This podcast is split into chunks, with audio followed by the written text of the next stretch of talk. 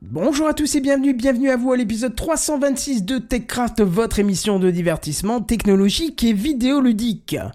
Apple, Google, Apple, Spacecraft, de l'écologie et un voyage. Tout un programme pour vous faire rêver et c'est ce soir dans TechCraft.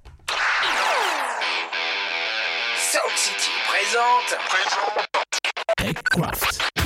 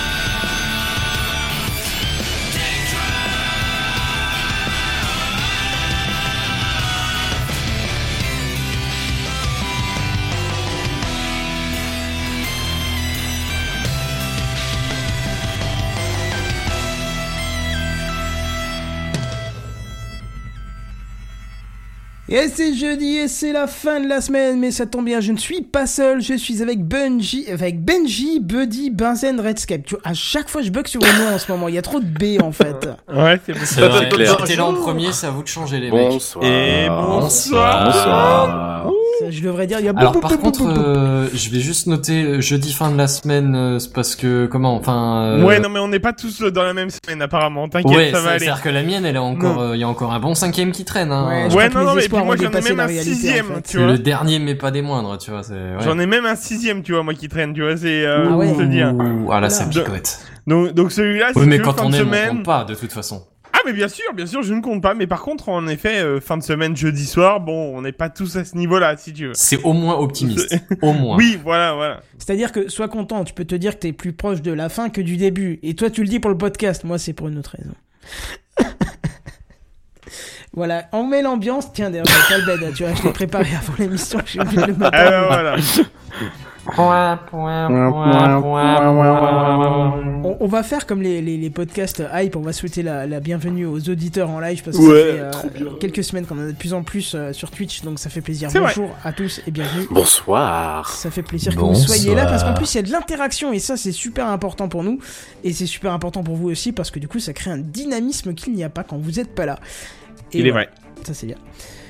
Euh, bref, euh, trop point d'infos, je vous propose qu'on passe direct à l'introduction parce qu'il y a Oh comme- oui, on- Voilà, il y a beaucoup de choses à dire en intro, ouais. Voilà, c'est parti. C'est l'introduction. Bon, on va essayer de faire vite aujourd'hui. Oh, tu parles, c'est encore un truc qui va durer des heures, ça. Bon, on vous, on vous en a parlé des semaines et des semaines, euh, on n'a pas arrêté et euh, bah ça y est, le 1er février est passé et donc qu'est-ce qui est sorti? Qu'est-ce qui est sorti?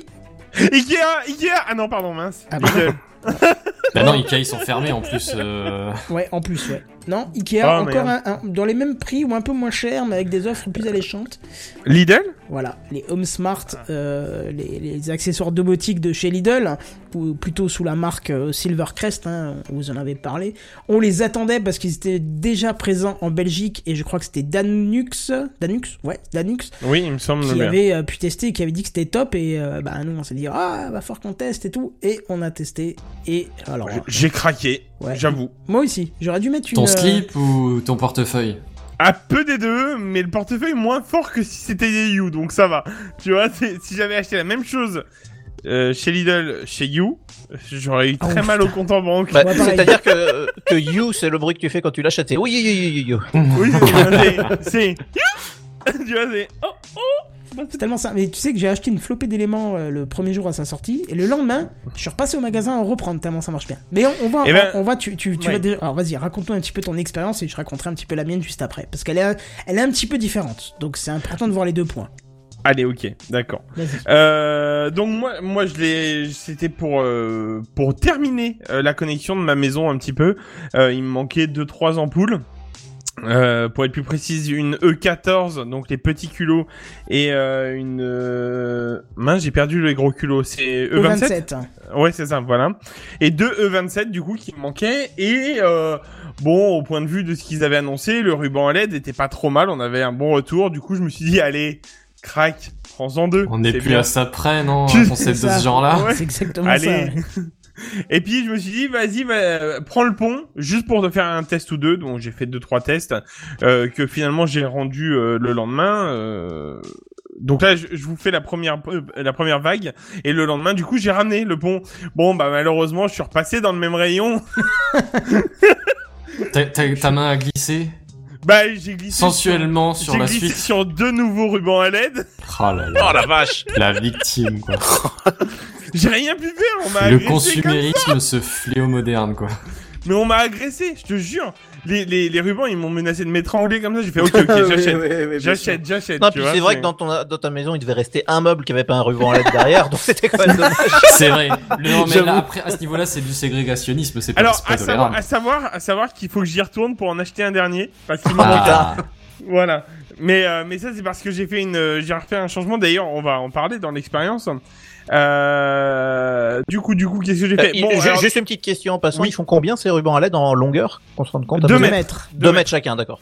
2 mètres et ils te fournissent dans le paquet euh, de quoi faire euh, un rajout en fait, c'est-à-dire qu'ils te, ils te donnent une, une petite rallonge pour connecter un autre ruban à LED D'accord. à, à la Sans avoir une alim déportée, euh, c'est Voilà, la même alim c'est qui alimente ça, les deux. Exactement. Donc Et là, tu vas bientôt avoir 8 mètres de ruban à LED chez Eh toi. bien là, à l'heure actuelle, je suis à 6 mètres sur la même, euh, la même, et ça marche très très bien. J'ai j'ai pris 6 mètres, mais je vais Attention, vous ils disent expliquer qu'il faut en mettre deux max. Hein. C'est vrai?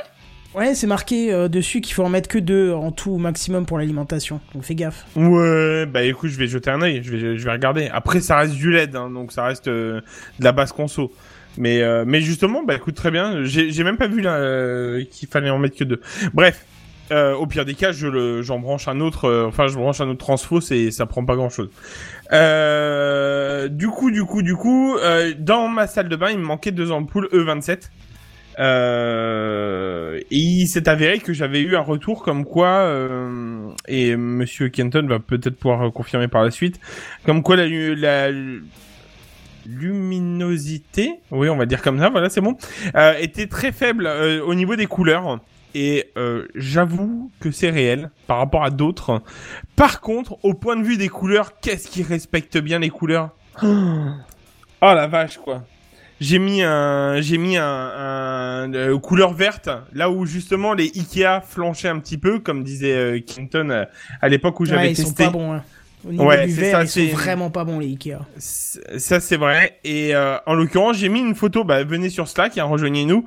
J'ai mis une, Oui, une une photo sur domotique. euh, une, une section domotique, tout à fait.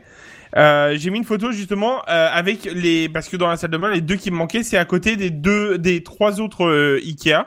Et donc on voit une, la la différence très clairement euh, de de la puissance d'éclairage et de la couleur. Euh, maintenant, Et du coup, ça donne quoi? C'est en faveur des Ikea ou? C'est en faveur des, Ike- des Ikea au niveau luminosité, très clairement. Euh, dans une pièce, vaudra mieux mettre une Ikea si vraiment tu veux euh, bien Si t'as pas briller. beaucoup Enfin, d'ampoules si t'as si besoin. Ouais, Si c'est vraiment pour tamiser ou pour un rajout ou quelque chose, les, les Lidl feront largement l'affaire. Euh, Peut-être qu'on aura un- une mise à jour qui fera ça, mais moi je pense plus qu'on sera sur un deuxième modèle, une V2, euh, des ampoules qui, qui amélioreront la chose plutôt Plus de qu'une mise à jour. ouais. Ouais, c'est ça. Je pense qu'on est plus sur une question de, de matériel que logiciel, en fait, au niveau de ça. Bon, bref, tout ça pour vous dire que bah, du coup, j'ai mis un ruban à LED euh, franchement propre sous mon lit. Euh, premier test que j'ai fait, il est fourni avec une gaine en plastique, il me semble. Euh, pour chez tout le monde hein. Oui. et en fait la, gaine la gaine en plastique en fait elle est elle a un autocollant dessus donc j'avais essayé de le mettre sous le lit avec ça bon il s'est avéré que monsieur esclave il est passé. Euh... Il a tout arraché Ah ouais. il- ah ouais, il a fait un vrai. Je pense que le ruban à LED c'était un chouïa décollé quelque part, tu vois. Ah bah c'est simple. J'ai laissé faire son taf, tu vois. Et puis après, je... euh, donc je j'étais en train de bosser. Et tu t'es demandé pourquoi le réservoir brillait. Non non. j'avoue. Non, non, juste, je suis allé dans mon couloir, et euh, parce que j'ai un petit couloir euh, qui va jusqu'à la chambre, et du coup, j'y vais. Et là, je regarde, et en fait, au bout du couloir, je vois quoi? Mon ruban à LED. Et là, je fais, t'es pas à ta place, toi Et euh, bon bah du coup qu'est-ce que j'ai fait? Euh, J'ai euh, investi hier même dans des hum, rails Double face? Ah, des rails. non, carrément. dans des rails carrément. Et du coup, j'ai enlevé la gaine plastique qu'ils mettent parce que ça rentre pas dans les rails.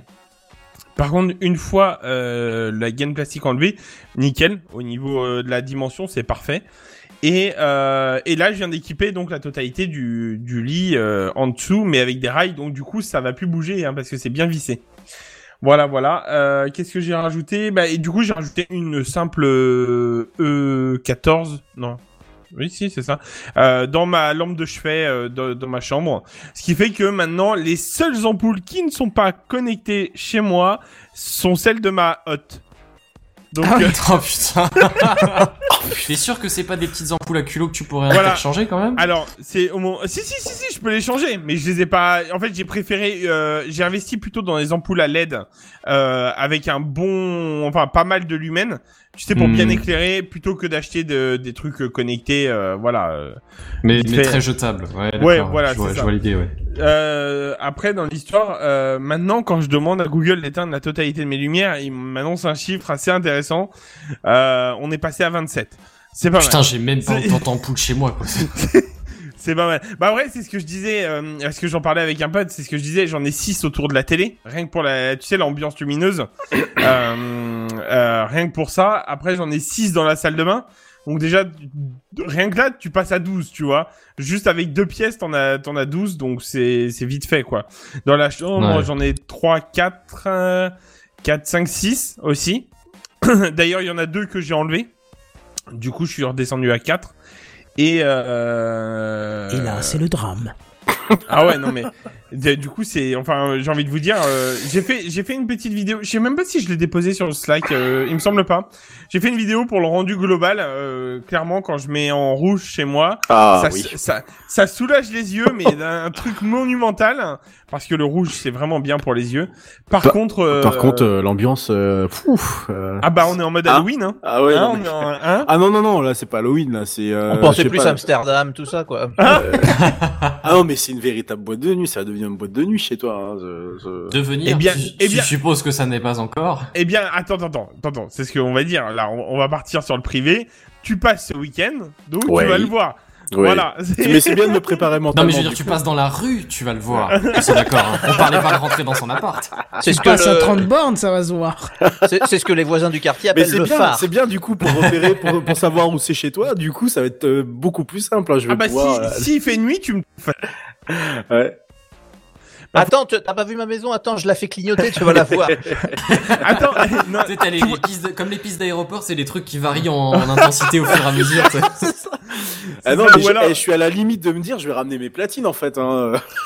Ah bah C'est- ça, hein. euh, Bah, c'est-à-dire que là, si, si Buddy allume ses lumières, de toute façon, les flics, ils passent par principe, tu vois. Par mesure ouais. de précaution. Vous êtes combien est- Vous êtes combien là-dedans là? Ah bah Deux. Bah, un, un et demi, quoi. C'est Un c'est et demi, mon, chat est là, mais... Il y a mon chat et moi, exceptionnellement, mais- voilà. Ah oui, vous en êtes là. Non mais après en dehors de ça, ouais, il y a pas photo. Bon par contre, on reste euh, enfin moi, je reste euh, sur mon optique, les You restent le haut de gamme quand même euh, Oui, bien qui sûr. fait qui fait vraiment la différence, c'est-à-dire que tu as la luminosité et euh, les couleurs qui sont présentes chez les deux. Enfin, chez ça, voilà. Après, euh, voilà. Quand t'achètes une ampoule euh, 9 euros, si mes souvenirs sont bons, euh, quand t'achètes une ampoule 9 euros, euh, t'attends pas à avoir une qualité d'une ampoule que t'achètes à 45 euros, il me semble, chez euh, Chez Philips, ouais. chez chez Philips. Voilà. Donc. Non, euh, bah, à une époque, c'était le prix d'une ampoule LED non connectée. Donc, je veux dire, à un moment donné, c'est quand Oui. même impressionnant. Oui, oui, ah bah ça, c'est, y a pas photo, oui, oui, ça c'est clair. Mais bon, voilà, ça c'est mon petit retour. Après, je reviendrai peut-être euh, par rapport à ce que Kenton dit, mais euh, vas-y, je te laisse expliquer ton histoire à toi. Ben, euh, moi, elle est sensiblement différente dans le sens où j'ai pas pris du tout la, la borne, euh, la borne de connexion, là, le, comment on appelle le pont, voilà, le pont Zigbee, Ouais. puisque, euh, bah, vous le savez, moi, ma domotique, elle tourne sur JDOM, et j'ai déjà une clé, euh, que Buddy a aussi, une clé qui s'appelle Conbi, et qui permet justement de faire l'interfaçage euh, domotique euh, Zigbee. Donc euh, moi, le but c'était de faire de l'inclusion directement sur la box domotique. Euh, ju- juste, j'a- j'aurais besoin d'un éclaircissement. Le, le pont, il sert uniquement pour la partie connectique ou il sert aussi pour l'alimentation, genre des, des bandes LED? Non, non, non. euh, Ah non, uniquement la connectique. En fait, si tu veux, la, la, la, la borne, enfin la borne, ouais, le pont, tu vas le mettre près de ton routeur, près de ce que tu veux, euh, connecté à ton réseau. Mhm. Si tu veux, Ouais. en câblé, c'est très important parce que j'ai vu des retours et pourtant de gens qui sont dans le métier, mais qui comprenaient pas pourquoi il y avait que, il y avait pas de Wi-Fi, mais parce que conceptuellement, c'est pas le but, Euh, parce que le Faut que ça fil- soit Oui, parce que t'as la voilà. partie sans fil qui est derrière, euh, entre le pont et les, les ampoules. Ah bah, c'est le parti justement Zigbee, c'est un réseau mesh en fait. Euh, C'est-à-dire que chaque borne reçoit et émet aussi et permet d'étendre ouais. le réseau. Ce qui fait que quand t'as une borne, tu peux avoir, disons voir, t'as un appart qui fait. euh, Mais t'as pas besoin de foutre ton, ta, ton ampoule pile au milieu. Tu peux la foutre. Voilà, euh, c'est ça. Enfin, ton, ton pont, je veux dire pile au milieu. Tu peux Voilà. le mettre dans un coin. Tu peux le mettre ouais, dans un coin et c'est l'ampoule qui sera au milieu qui fera le réseau avec euh, le côté Ça euh, enfin grâce à son réseau mesh qui fera Oui, le relais coup, avec l'ampoule qui ouais. sera trop loin de la borne, tu vois. Oui, du coup, je commence à voir pourquoi est-ce que c'est important que t'aies une bonne réactivité, parce que si déjà t'as une diffusion mesh, ça. ça. peut être mettre un certain moment à arriver Voilà. jusqu'au fond. Ouais. D'où d'où euh, d'où le fait que le Wi-Fi sur euh, ce type de pont, ça n'a aucun intérêt. Il faut qu'il soit Clairement. en filaire. Surtout que tu le mets en général avec tes autres ponts si t'as d'autres protocoles à gérer et euh, ça assure le réseau mesh dans toute ta maison.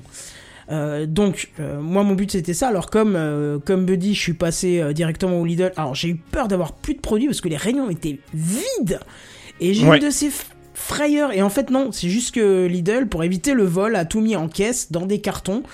Et je crois que j'étais le premier à peut-être m'intéresser pourtant à 17h après le boulot parce que la caissière a dû aller sous, sous la caisse pendant bien une minute trente pour ouvrir les cartons et me donner les éléments.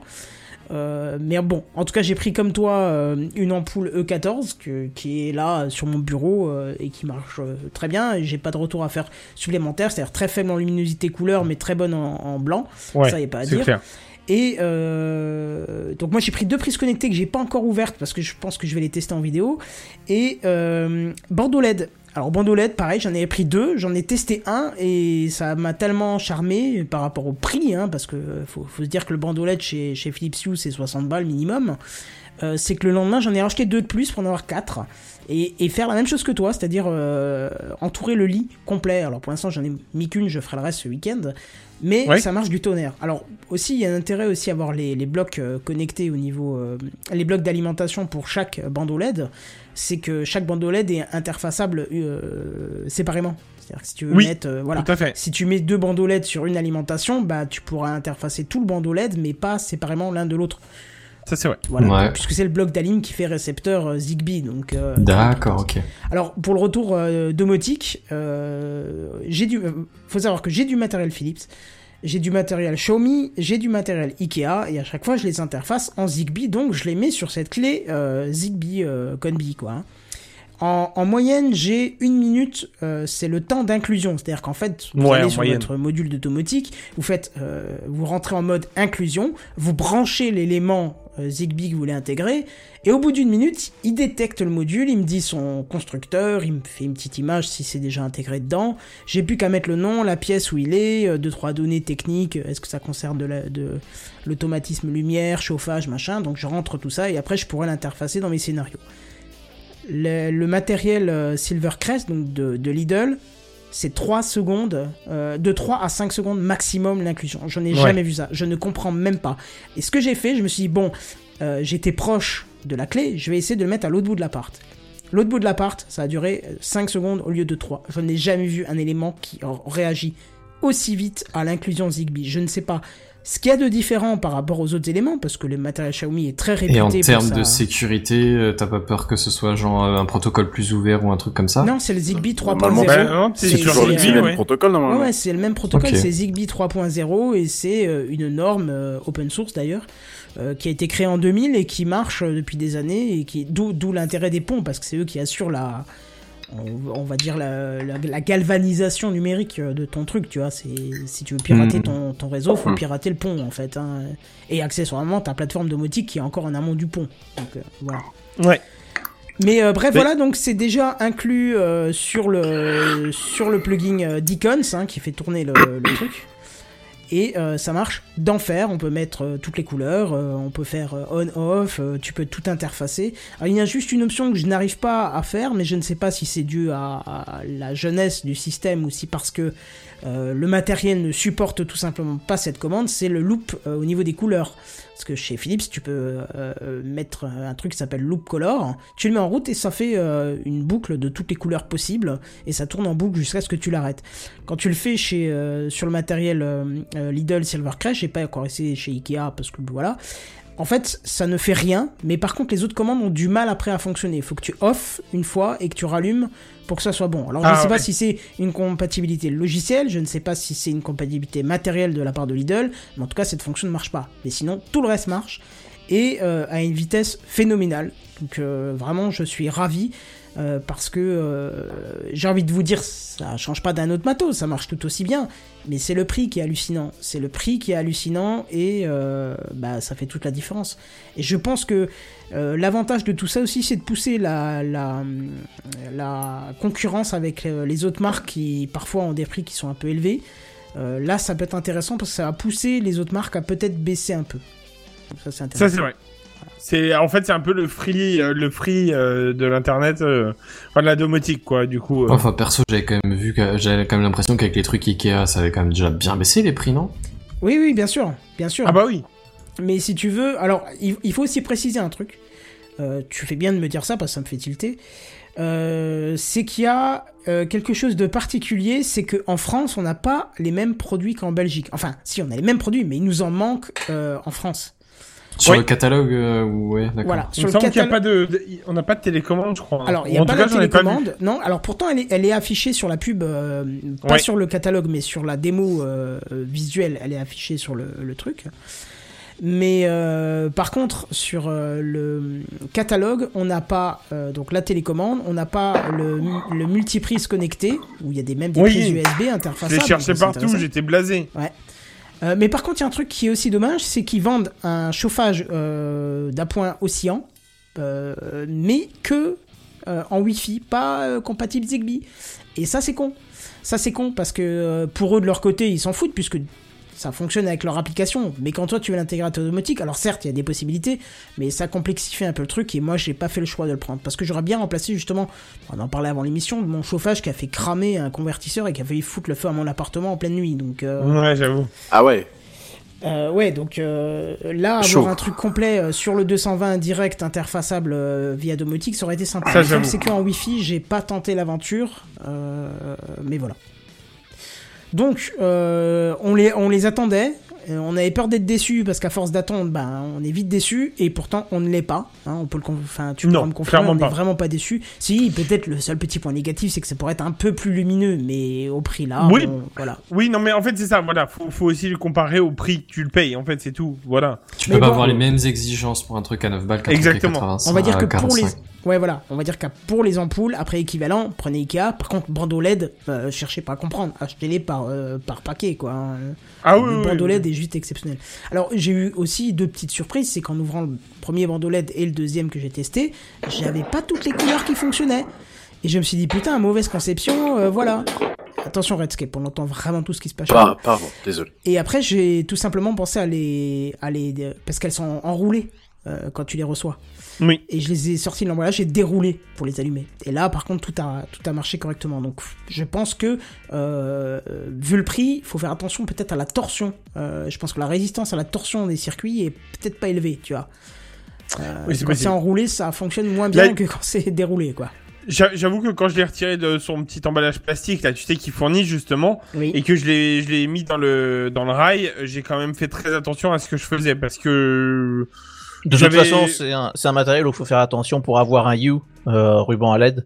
Euh, Oui. J'ai réussi à le tordre euh, de- d'une façon qui fait que certaines couleurs marchent plus. euh, donc, euh, ah merde. Mais je Donc, pense que c'est commun à tous les bandeaux LED. hein. voilà, t'as- pas fait, pas fait une réclamation, Ayou Non, non, bah après ça s'est pas passé après l'achat, ça s'est passé un peu plus tard, etc. Donc j'ai que- jamais fait attention, mais- Avec You, You vraiment, hein, je te le dis, hein, moi j'ai fait une fois la garantie pour un smart button. D'ailleurs, du coup, il faut que j'en rachète un parce que, enfin, j'ai amélioré un peu mon installation et tout ça. Mais euh, tout ça pour dire que euh, bah, je les ai, euh, je leur ai envoyé un mail et, et, grosso modo, ils se sont même pas pris la tête à récupérer l'ancien smart button. Euh, et ils m'en ont renvoyé un directement, quoi. Donc, euh, D'accord. Bah, je le garde en tête, mais bon, de, de toute façon, vu que je l'allume toujours en blanc et que le blanc marche, je- Oui. j'ai pas trop de problème. Mais enfin, tout ça pour dire que c'est une technologie qui, de toute façon, est fragile. Oh, le blanc, la ça fait mal aux yeux, tu sais. Moi, maintenant, je suis en rouge. Bon, l'avantage aussi, c'est que le bandeau LED, le- les circuits sont assez gros et si que tu dois faire de la soudure, tu peux le faire. Oui, tu, tu ça, peux le vrai. faire. C'est assez gros par rapport à certains bandeaux LED qui sont miniaturisés. Là, les- les- la piste est assez large. Elle doit faire quoi euh, Allez, 5 mm de large. Et donc, tu as de quoi faire de la soudure si jamais tu devais. Tu vois Oui. Donc, euh, je pense que ça peut même se réparer si t'es un peu bidouilleur. Bon, voilà, c'était pour le retour euh, des, du, du Home Smart euh, Silvercrest de chez Lidl. Là, euh, c'est c'est top, hein, on, va, on va pas se le cacher, c'est top. Et je peux vous assurer qu'ils nous ont pas payé euh, pour dire ça, puisqu'au contraire, on a payé très cher pour les avoir à force. enfin, très cher Euh, parce oui, qu'on a acheté beaucoup d'éléments. en fait, donc, euh, Ouais, c'est ça en fait. Si tu veux, moi j'ai mis un prix. euh, bon, après c'est ce que je disais. euh, J'ai mis un prix. Je crois que j'en ai eu pour 100 euros au total. Donc, ouais, je suis à globalement. 120, euh, 120, 130, un truc comme ça avec Ouais, les c'est éléments ça. que j'ai pris, mais je suis pas, je suis pas du tout déçu, quoi. Et chez Philips, à ce prix-là, t'as deux ampoules faciles. Hein Ouais, Ouais, ça. ouais, trois, trois pendant les Black Friday Voilà. sur euh, sur Amazon. C'est Bah justement, je suis impatient de, de voir ça ce week-end euh, chez toi, Buddy, parce que Ah bah oui. euh, il faut j'étudie un peu tout ça. Ça me, c'est c'est intéressant. Je sais pas s'il va en rester beaucoup. Je sais pas s'ils se sont fait dévaliser. Bah, euh, si, chez si Lidl, l'en reste et que ça t'intéresse, on peut passer à Lidl qui est. Ah bah non, euh, t'arriveras un peu tard, mais euh, ouais. euh, enfin, je veux dire. pense, si que, dimanche- je pense que ça va être, ça va être pérenne Non, fermé. temps, hein, ce- cette offre. hein. Oui, oui, je pense. Parce que en vu qu'il manque des objets en France, je pense qu'ils vont arriver, euh, ils vont arriver dans le futur. hein. La prise connectée, je intéressant. l'attends. hein. Vraiment, la multiprise connectée, je l'attends. Oui, moi aussi. Bref, très bien. Redscape aussi avait une petite intro, donc c'est parti. Ouais, c'est moins drôle que la domotique pour le coup, euh, mais ça vous euh, donne une, une, idée de ce que peut être euh, un opérateur téléphonique euh, noyé sans doute dans la dans la crise du Covid actuelle. Euh, il se trouve que donc j'ai déménagé début décembre dans un dans un nouveau logement et donc j'ai pris une, une tout ce qu'il y a de plus classique, une box orange, qui n'a pas fonctionné tout de suite euh, parce que le un des boîtiers additionnels qu'il y avait dans mon logement ne fonctionnait pas, il ne synchronisait pas la ligne ADSL. Donc intervention du technicien, tout va bien. Et le 9 décembre, j'ai internet. Le 22 décembre, je reçois un mail euh, me disant que je dois rendre mon matériel. Hum, Ah. D'accord. Bon, ça, ça commence bien déjà. Et le 27 décembre, je reçois un courrier à la maison en mode euh, euh, vous avez résilié votre votre ligne. euh, Oh merde euh, merci d'avoir, euh, merci de nous re- de nous remettre votre matériel, etc., etc. Une facture de clôture vous sera euh, vous sera euh, éditée. Voilà. Bon, alors là, bon. Alors oui, mais en fait non. t'sais. mais bon, comment Là, je suis dire toujours chez vous normalement. hein, C'est. Oui, hein. voilà, c'est ça. Donc euh, qui dit euh, résilier dit que je regarde, je regardais toutes les deux heures euh, si euh, si la box synchronisait toujours. Parce que je me dis bah en fait je vais perdre ma ligne. Euh, et là, dans ma tête, je me dis, il n'y a pas 36 000 choix, euh, j'ai rien fait du tout. À mon avis, ça sent l'écrasement. Parce que ce qu'il faut expliquer, c'est que j'habite une maison en fait qui est, euh, qui est à l'origine une très grande maison qui est séparée en deux. Donc d'un côté, euh, d'un côté, moi j'ai la- partie la plus grande, et puis l'autre, euh, c'est une personne qui est emménageant en même temps que, que moi, que je ne connais pas, que j'ai pas envie de connaître, vu ce que vous allez entendre après. Parce que j'imagine que ça vient d'elle. Juste préciser, l'écrasement de ligne, c'est quand un autre opérateur euh, reprend possession de ta ligne à toi et résilie pour toi. exactement. Quoi. Voilà, c'est exactement ça. Euh, c'est là que ça va être le plus drôle. Enfin, dans l'histoire.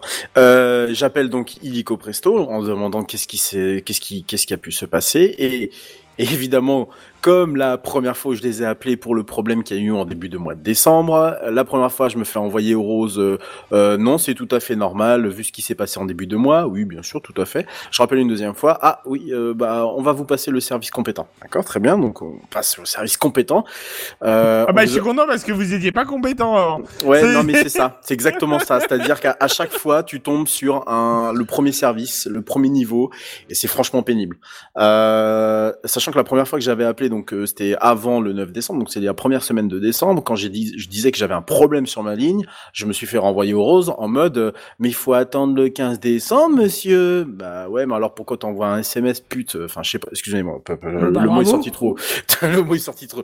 Mais en, en gros, c'était pourquoi, euh, pourquoi, pourquoi, pourquoi avoir sorti ce SMS C'est- complètement idiot, quoi. Euh, ah bah ouais, mais le robot, il fait des erreurs aussi. Ouais, j'ai- ok, ok, d'accord. Bon, bah, s'il fait des erreurs, très bien. Euh, et puis en fait, au final, c'était vraiment un problème sur ma ligne. Donc. On en revient à la fin du mois. J'appelle, je finis donc par tomber sur le service compétent. Ah, ah oui, monsieur, on vous a écrasé votre ligne. Je vous- Et quand quoi? J'ai dit, vous déconnez Bah non, non, non, vous avez écrasé votre ligne, mais c'est quoi votre adresse? Bah, euh, j'ai dit, écoutez, je suis telle adresse, euh, j'ai dit, c'est une maison qui est séparée en deux, c'est étage zéro, euh, je lui dis, je vois pas ce qu'il y a de... Ah ouais, ouais, ouais, mais effectivement, euh, il y a à côté, ça doit être appartement 1, bah j'ai dit, oui, ça doit être ça. Ah ouais, mais en fait, il y a eu écrasement de ligne. Ah mais rassurez-vous, monsieur, c'est un écrasement de ligne d'orange.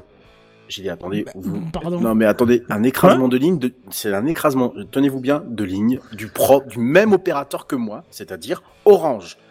Pas foutu capable, les mecs, de vérifier qu'ils sont en train d'écraser une ligne qui a été nouvellement créée un mois avant, même pas un mois avant, quoi. Non, mais c'est déjà là.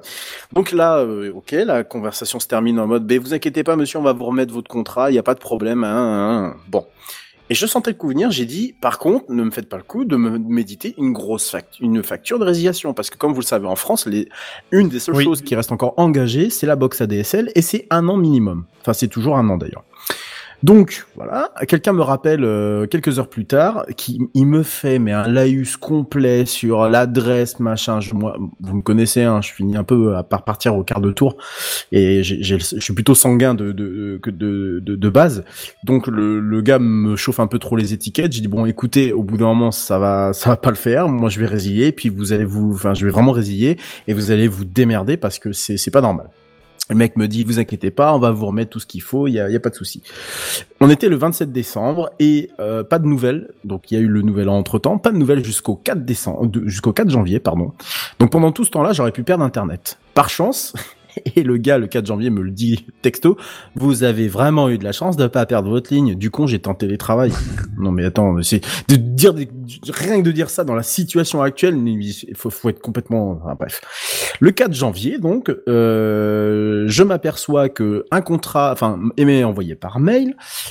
Je vais sur l'espace client, je regarde, et là, je découvre avec stupéfaction qu'ils m'ont mis au prix le plus fort, sans les remises que j'avais bénéficiées la, la première fois, le premier mois, parce que vous savez qu'en décembre, Ah. en général, il y a toujours des remises. Ouais. Là, j'étais au prix le plus fort.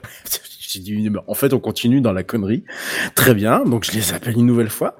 Euh, c'est normal? Non, non, c'est pas normal. Vous inquiétez pas. Il y a une réclamation. Voilà, je suis en train de la saisir qui va être faite? Vous allez être rappelé dans 48 heures.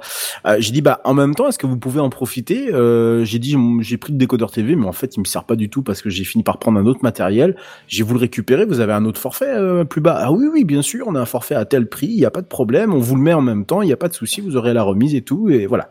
Bon, bah, j'ai dit, ok. Bon, bah, une affaire bien gérée, quoi. Donc, euh, je suis tout content de moi. Je raccroche. 4, 4 C'est trop beau pour être vrai. D'ici, Ouais. je le sens, c'est. T'as eu, quelqu'un de compétent peut-être cette fois-ci Non, j'ai eu une, Hein je n'ai, en fait, j'aurais dû me méfier, je n'ai eu que le premier niveau. Ah. Je rappelle la semaine d'après, parce que vous imaginez bien que 48 heures plus tard, il n'y a jamais eu d'appel. Je rappelle la semaine d'après. La semaine d'après, j'ai une personne qui, euh, euh, oui, effectivement, il y a une réclamation. Bon, bah, c'est un peu lent. Euh, j'ai dit, oui, mais euh, attendez, là, ça fait quand même, euh, ça fait quand même plus d'une semaine. Euh, bon, c'était juste pour gérer une, histoire de, une, une affaire de forfait. Ah, mais attendez, monsieur. Mais je vois qu'il y a un remboursement de 108 euros. Mais j'ai 108 euros de quoi? Mais parce que vous avez changé de forfait, vous avez pris le forfait sans télévision. Bah, j'ai ouais, effectivement, mais j'ai dit, vous, d'où est-ce que vous sortiez 108 euros? Mais parce que vous avez une facture de 477 euros. J'ai dit, pardon? Je vous foutais de moi ou... Ah bah, c'était la réaction que j'ai faite. J'ai dit, vous foutez de moi et là, je cours regarder sur l'interface d'Orange. Putain, je vois une, je vous jure, une facture de 477 euros qui correspond, et je vous le donne entre mille, résiliation. fameux frais de résiliation et aux 12 mois d'engagement. Voilà. Et là, c'est là que les ennuis vont commencer. Et donc là, donc, je reprends le téléphone, je dis, mais non, non, mais ça, ça va pas être possible. J'ai dit, c'est pas possible. Je, je vous dois pas cet argent, c'est un écrasement de ligne. Et le mec me dit, mais non, non, non, monsieur, vous allez devoir euh, régler la différence entre les 477 et les 108 du coup qu'on vous doit. Je Mais attendez, mais je je vais pas payer 3, plus de 350 balles, c'est pas, enfin, c'est pas possible. Dit, je vous les dois pas. J'ai dit, en, plus, je, je- je- le contrat, je l'ai repris chez vous, donc forcément, enfin, non, non, mais monsieur, euh, c'est comme ça, euh, il va falloir, il va falloir payer. Euh, Bon, voilà, je me suis énervé un bon coup encore, je me suis bien déchargé sur lui, j'ai fini par raccrocher, je dis, ok, je vais me calmer, je vais leur laisser un peu de temps. Une semaine plus tard, je rappelle, euh, je dis bon, où est-ce qu'on en est là au niveau des de la réclamation Euh, Ah ben c'est toujours en cours, monsieur. Bon, j'ai dit écoutez, moi j'en ai marre, je vais partir chez un autre opérateur. J'ai- Je pense que la plaisanterie a assez duré. Vous n'êtes pas capable de gérer vos propres conneries. Euh, vous vous écrasez vous-même vos propres lignes, ce qui est complètement hallucinant. Euh, vous me prenez pour un con depuis le départ. Euh, si c'est comme ça que vous traitez vos clients, bah, j'ai dit, écoutez, moi je, je, je me tire. J'ai toujours des mauvaises expériences avec vous, ça continue. Donc au bout d'un moment, j'en ai marre. Le mec finit par ressaisir une nouvelle réclamation, euh, bon avec euh, tout un tas de superlatifs et de, noms d'oiseaux que j'ai dû lui balancer dans la dans la gueule parce qu'au bout d'un moment, moi j'ai- pas que ça à foutre en fait de, les appeler ces, gens-là. Voilà, donc euh, j'ai autre chose à faire de ma vie. Et toutes les semaines, je les rappelle jusqu'à la semaine dernière. Et toutes les semaines, on me dit exactement la même chose. On va s'occuper de vous. Je comprends. Je- J'ai dit mais vous comprenez rien. J'ai dit vous, êtes des vous êtes, des branquignoles. C'est tout ce que vous êtes. Je dis oui non mais on comprend bien. Mais je, non, non, vous comprenez rien. J'ai dit moi ce que je comprends c'est qu'il y a le Covid 19 et ça je le comprends tout à fait. J'ai par contre près d'un mois pour traiter juste une demande, ça fait c'est c'est c'est fort c'est fort de café. Bon. Ça en aurait resté là. Euh, si euh, hier je finis par euh, bah, je finis par appeler une dernière fois et puis je, là j'ai dit bah écoutez je, je, je résilie. Ah bah non monsieur faut pas résilier. Attendez la, ré- la réclamation il y en a eu deux de déposés euh, ça va forcément se bouger. C'est vrai que c'est un peu lent mais j'ai dit mais vous me répétez la même chose. J'ai dit au bout d'un moment je paye plus mon internet depuis deux mois je sais pas quelle facture sur quel prix sur quel forfait sur quelle base il y a, y a plus rien. J'ai dit mon contrat c'est un bordel. Je sais même pas pourquoi je, sais même pas comment je fais pour avoir internet. Un jour vous me vous allez me le couper. Ah non vous inquiétez pas oh je dis attendez de résiliation m'a dit non, vous inquiétez pas, je m'attends au pire avec vous. Donc hier, je prends mon téléphone et là, je, mets donc un petit message sur, sur Twitter euh, à l'adresse d'Orange, avec une personne d'ailleurs qui me dit que c'est pas le lieu pour le faire. Écoute, je fais un peu ce que je veux de ma vie. Euh, sinon, tu me suis pas du con. Et euh, dédicace. Et euh, j'espère que c'était pas un auditeur de Techcraft. Sinon, bisous. Euh, et puis je. On sait pas qui c'est, donc. euh, Non, c'est pas qui. pas Non, non, non, mais donc, je, euh. je pense pas. Je, non, non, mais je le citerai pas. c'est- C'est c'est pas la peine. Et donc, je, je- j'ai quelqu'un d'Orange qui vient me parler. Et puis, euh, oui, ça met du temps parce que les réclamations, il y en a beaucoup, machin. Bah oui, forcément, si vous écrasez des lignes euh, comme des chemises, c'est pas étonnant. Et euh, vous inquiétez pas, nanana, ni nanana. Bon, j'y allais, hop, je leur laisse une dernière chance. On ne sait jamais. Et là, cet après-midi, le pompon est arrivé. Cet après-midi, j'ai un appel, un 0184, donc un appel de Paris. Société Recocash. Euh, je cherche à joindre monsieur, euh, monsieur. hum, hum, hum. J'ai dit oui, c'est bien moi. Écoutez, euh, À la vous devez la somme de 477 euros à la société Orange. J'ai failli m'étouffer. Tellement, c'était tellement à un haut niveau que j'ai même pas pu. euh, euh, euh, mon, mon sang n'a même pas été capable. En général, je démarre au quart de tour. Même pas été capable. Si mais vous vous déconnez là, c'est pas possible. Donc je discute avec la personne euh, qui s'aperçoit effectivement, elle a tout l'historique du dossier et s'aperçoit qu'effectivement il y a un gros souci sur le dossier. Elle me dit euh, oui d'accord. Alors attendez, bah, bah, bah, bah, qu'est-ce qu'on fait? Bah j'ai dit écoutez, je vais revenir vers Orange. J'ai dit bah là par contre ça va, ça va vraiment chier. Euh, bon bah très bien. Bah écoutez, euh, je, je laisse trois semaines au dossier. Ah j'ai dit parce que dans trois semaines vous allez venir me réattaquer pour que je vous donne les 400. Je dis mais non mais non non, vous inquiétez pas, on va trouver une solution d'ici là. Je raccroche, je rappelle Orange une nouvelle fois. Non, j'ai beaucoup de temps à perdre. Je rappelle Orange une dernière fois et euh, je leur dis bah écoutez là j'ai carrément une société de recouvrement. J'ai dit je fais quoi là? Je vous fous un avocat au cul ou comment ça se passe? J'ai parce que là il est prêt à faire feu. Ce qu'il faut expliquer c'est que j'ai quand même contacté mon avocat qui date de mon de mon euh, de mon de mon affaire récente que vous connaissez euh, vous dans l'équipe donc j'ai gardé on ne sait jamais C'est- Il se pourrait qu'on ne sait jamais arrive voilà, que prévu. voilà. Au, au cas où un mec d'Orange te fait chier, ouais, d'accord. De toute façon, si passé 25 ans, t'as pas d'avocat, c'est que t'as raté ta vie. Hein. c'est exactement ça mais bon euh, tu sais Ah on- merde, j'ai on pas d'avocat trop prudent T'as raté ta vie. Et, et- exactement, mais c'est toujours bien d'avoir un, un avocat dans sa poche. Ça- peut servir euh, sur la conduite à, à mener. Et euh, je dis bah écoutez, voilà, ça va être très simple. euh, ça va être un avocat. Il y a un litige commercial. Euh, Il n'y a pas de la demande, elle n'est pas entendue, elle n'est pas traitée. En plus derrière, vous me mettez une société de recouvrement directement au cul. Je là, non, clairement ça va pas. Donc il faut vraiment faire quelque chose. Et là, un miracle se produit. La société de recouvrement me rappelle une deuxième fois. Euh, je cherche à joindre monsieur. Hum, hum, hum. Bah, j'ai dit oui, c'est moi. Euh, alors, vous nous devez la somme de 470. J'ai dit non, mais attendez. Alors, j'ai dit Orange et vous maintenant. Oh, attendez. Et j'ai dit vous, vous m'avez envoyé une lettre, bien sûr. Oui, monsieur. Ah, dit ouais, d'accord, ok. Et effectivement, quand je suis rentré chez moi tout à l'heure, je vois quoi dans la boîte aux lettres Je vous jure, je l'ai devant moi. La lettre de Rocco Cash pour les 477 euros. Deux appels plus une lettre. Si je sais pas que j'ai 477 euros à leur, à leur, à leur offrir. Bref. Et l'histoire, enfin, va se terminer. Euh, puisqu'une une personne, euh, puisque comme vous le savez, ce que je ce que je dis aujourd'hui n'est pas du racisme, hein, je, je préfère le préciser, mais comme vous le savez, les premiers niveaux en général des plateaux téléphoniques, des euh, des opérateurs téléphoniques et autres, en général, ce sont des services externalisés dans d'autres pays. Par contre, quand on commence à aller dans des niveaux supérieurs, ce sont des ce sont des ce sont des gens qui sont euh, établis en France dans dans, dans des dans des centres dans des centres d'appel ou dans des dans des bureaux euh, particuliers. Et donc là, j'ai une personne qui vraisemblablement euh, par, enfin, parle français comme tout le monde, hein, mais voilà, on sentait que c'était pas du tout le premier niveau, quoi. Donc, ce que je dis là n'a pas de valeur de, c'est pas du racisme ni quoi que ce soit. On est bien d'accord. hein. C'est simplement que c'est, voilà, c'est une constatation. Euh, et donc, euh, cette personne me dit, bah écoutez, oui, on est totalement désolé, euh, c'est totalement notre faute. Ben voilà, donc on annule tout, on annule la facture, on vous offre trois mois sur votre forfait internet. T'as dit quoi Voilà. si, si tu reviens, j'annule tout?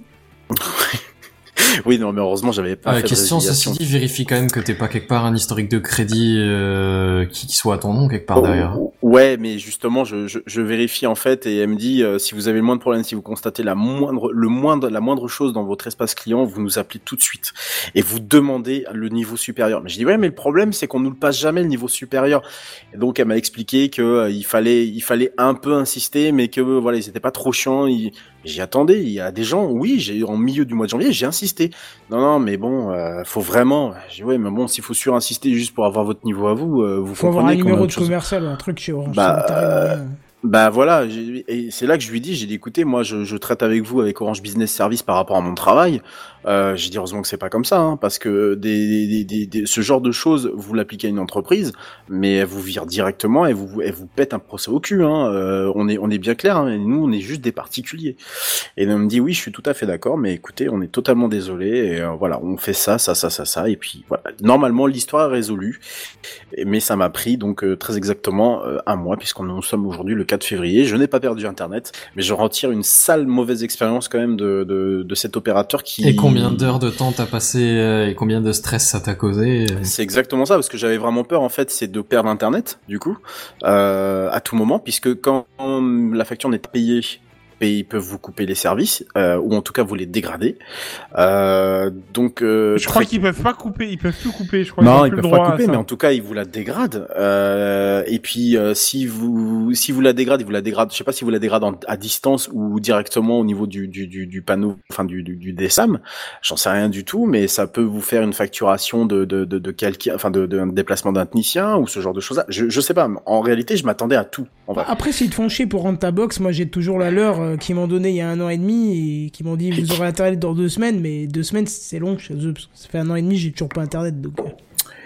euh. Ah oui, d'accord. ok. Ah ah ah bah décidément. Et tout de suite, tu râles Redscape, quoi. C'est incroyable. Les gens sont impatients de nos Tu jours. C'est Tu hallucinant. vois, moi je trouve que Kenton, il est patient au final. Tu vois Ouais, c'était juillet Peut-être un peu 2019, trop, hein, mais, j'ai euh, toujours rien, hein, donc. euh. T'as toujours euh, pas. Ah, non, j'ai toujours pas. Non, non, j'ai toujours pas. Tu payes non, mais Mais oui, mais je me souviens Ah de cette pas. histoire. Oui, bah non, j'ai toujours la box chez moi, je la branche toujours tous les mois pour vérifier, mais j'ai toujours rien. J'ai toujours rien. Putain, c'est pas possible. enfin voilà, dans, dans, dans la situation actuelle avec euh, dans la situation actuelle avec la alors, je réponds à une comment on appelle à une, une une personne sur le chat qui dit que c'est pas c'est pas c'est pas parce qu'elle parle bien le français. Ah oui, qu'elle est compétente. Ah oui, tu parles sans doute de la personne qui, qui Oui. m'a pas. Ah, je- j'en sais rien, mais en tout cas, c'est la seule qui a été capable de me dire, bah, on a fait ci, on a fait ça, on a fait ci, on a fait ça. Voilà. Donc euh, les autres, c'était, on, on comprend, on comprend, et on passe au niveau 2. Donc je, je pense qu'il y a une Parce qu'à dire différence de, de prend, je pense que c'est juste dans le script, c'est la phrase numéro une. C'est ça, Ouais, ouais, je ça. pense, ouais. Donc je, je suis voilà très déçu. Euh, j'ai passé trop de temps au téléphone. Je crois que j'ai été appelé 8 ou 9 fois euh, entre janvier et, et maintenant. Euh, voilà. J'espère que euh, c'est terminé. Puis bah, de toute façon, si c'est pas terminé, bah, euh, c'est très Bah, simple. Ça va être raconteras la résiliation. suite, puis, euh, ouais. puis on vous racontera la suite. Ça a duré beaucoup trop de temps. Voilà. Allez. Euh, donc n'allez pas chez Orange. Euh, bah, c'est à toi, patron d'ailleurs, pour le pour pour la première news de, de la soirée. On a fini l'intro. On a la première news. Ouais. Bazen on a fini l'intro. Ouais. Ouais.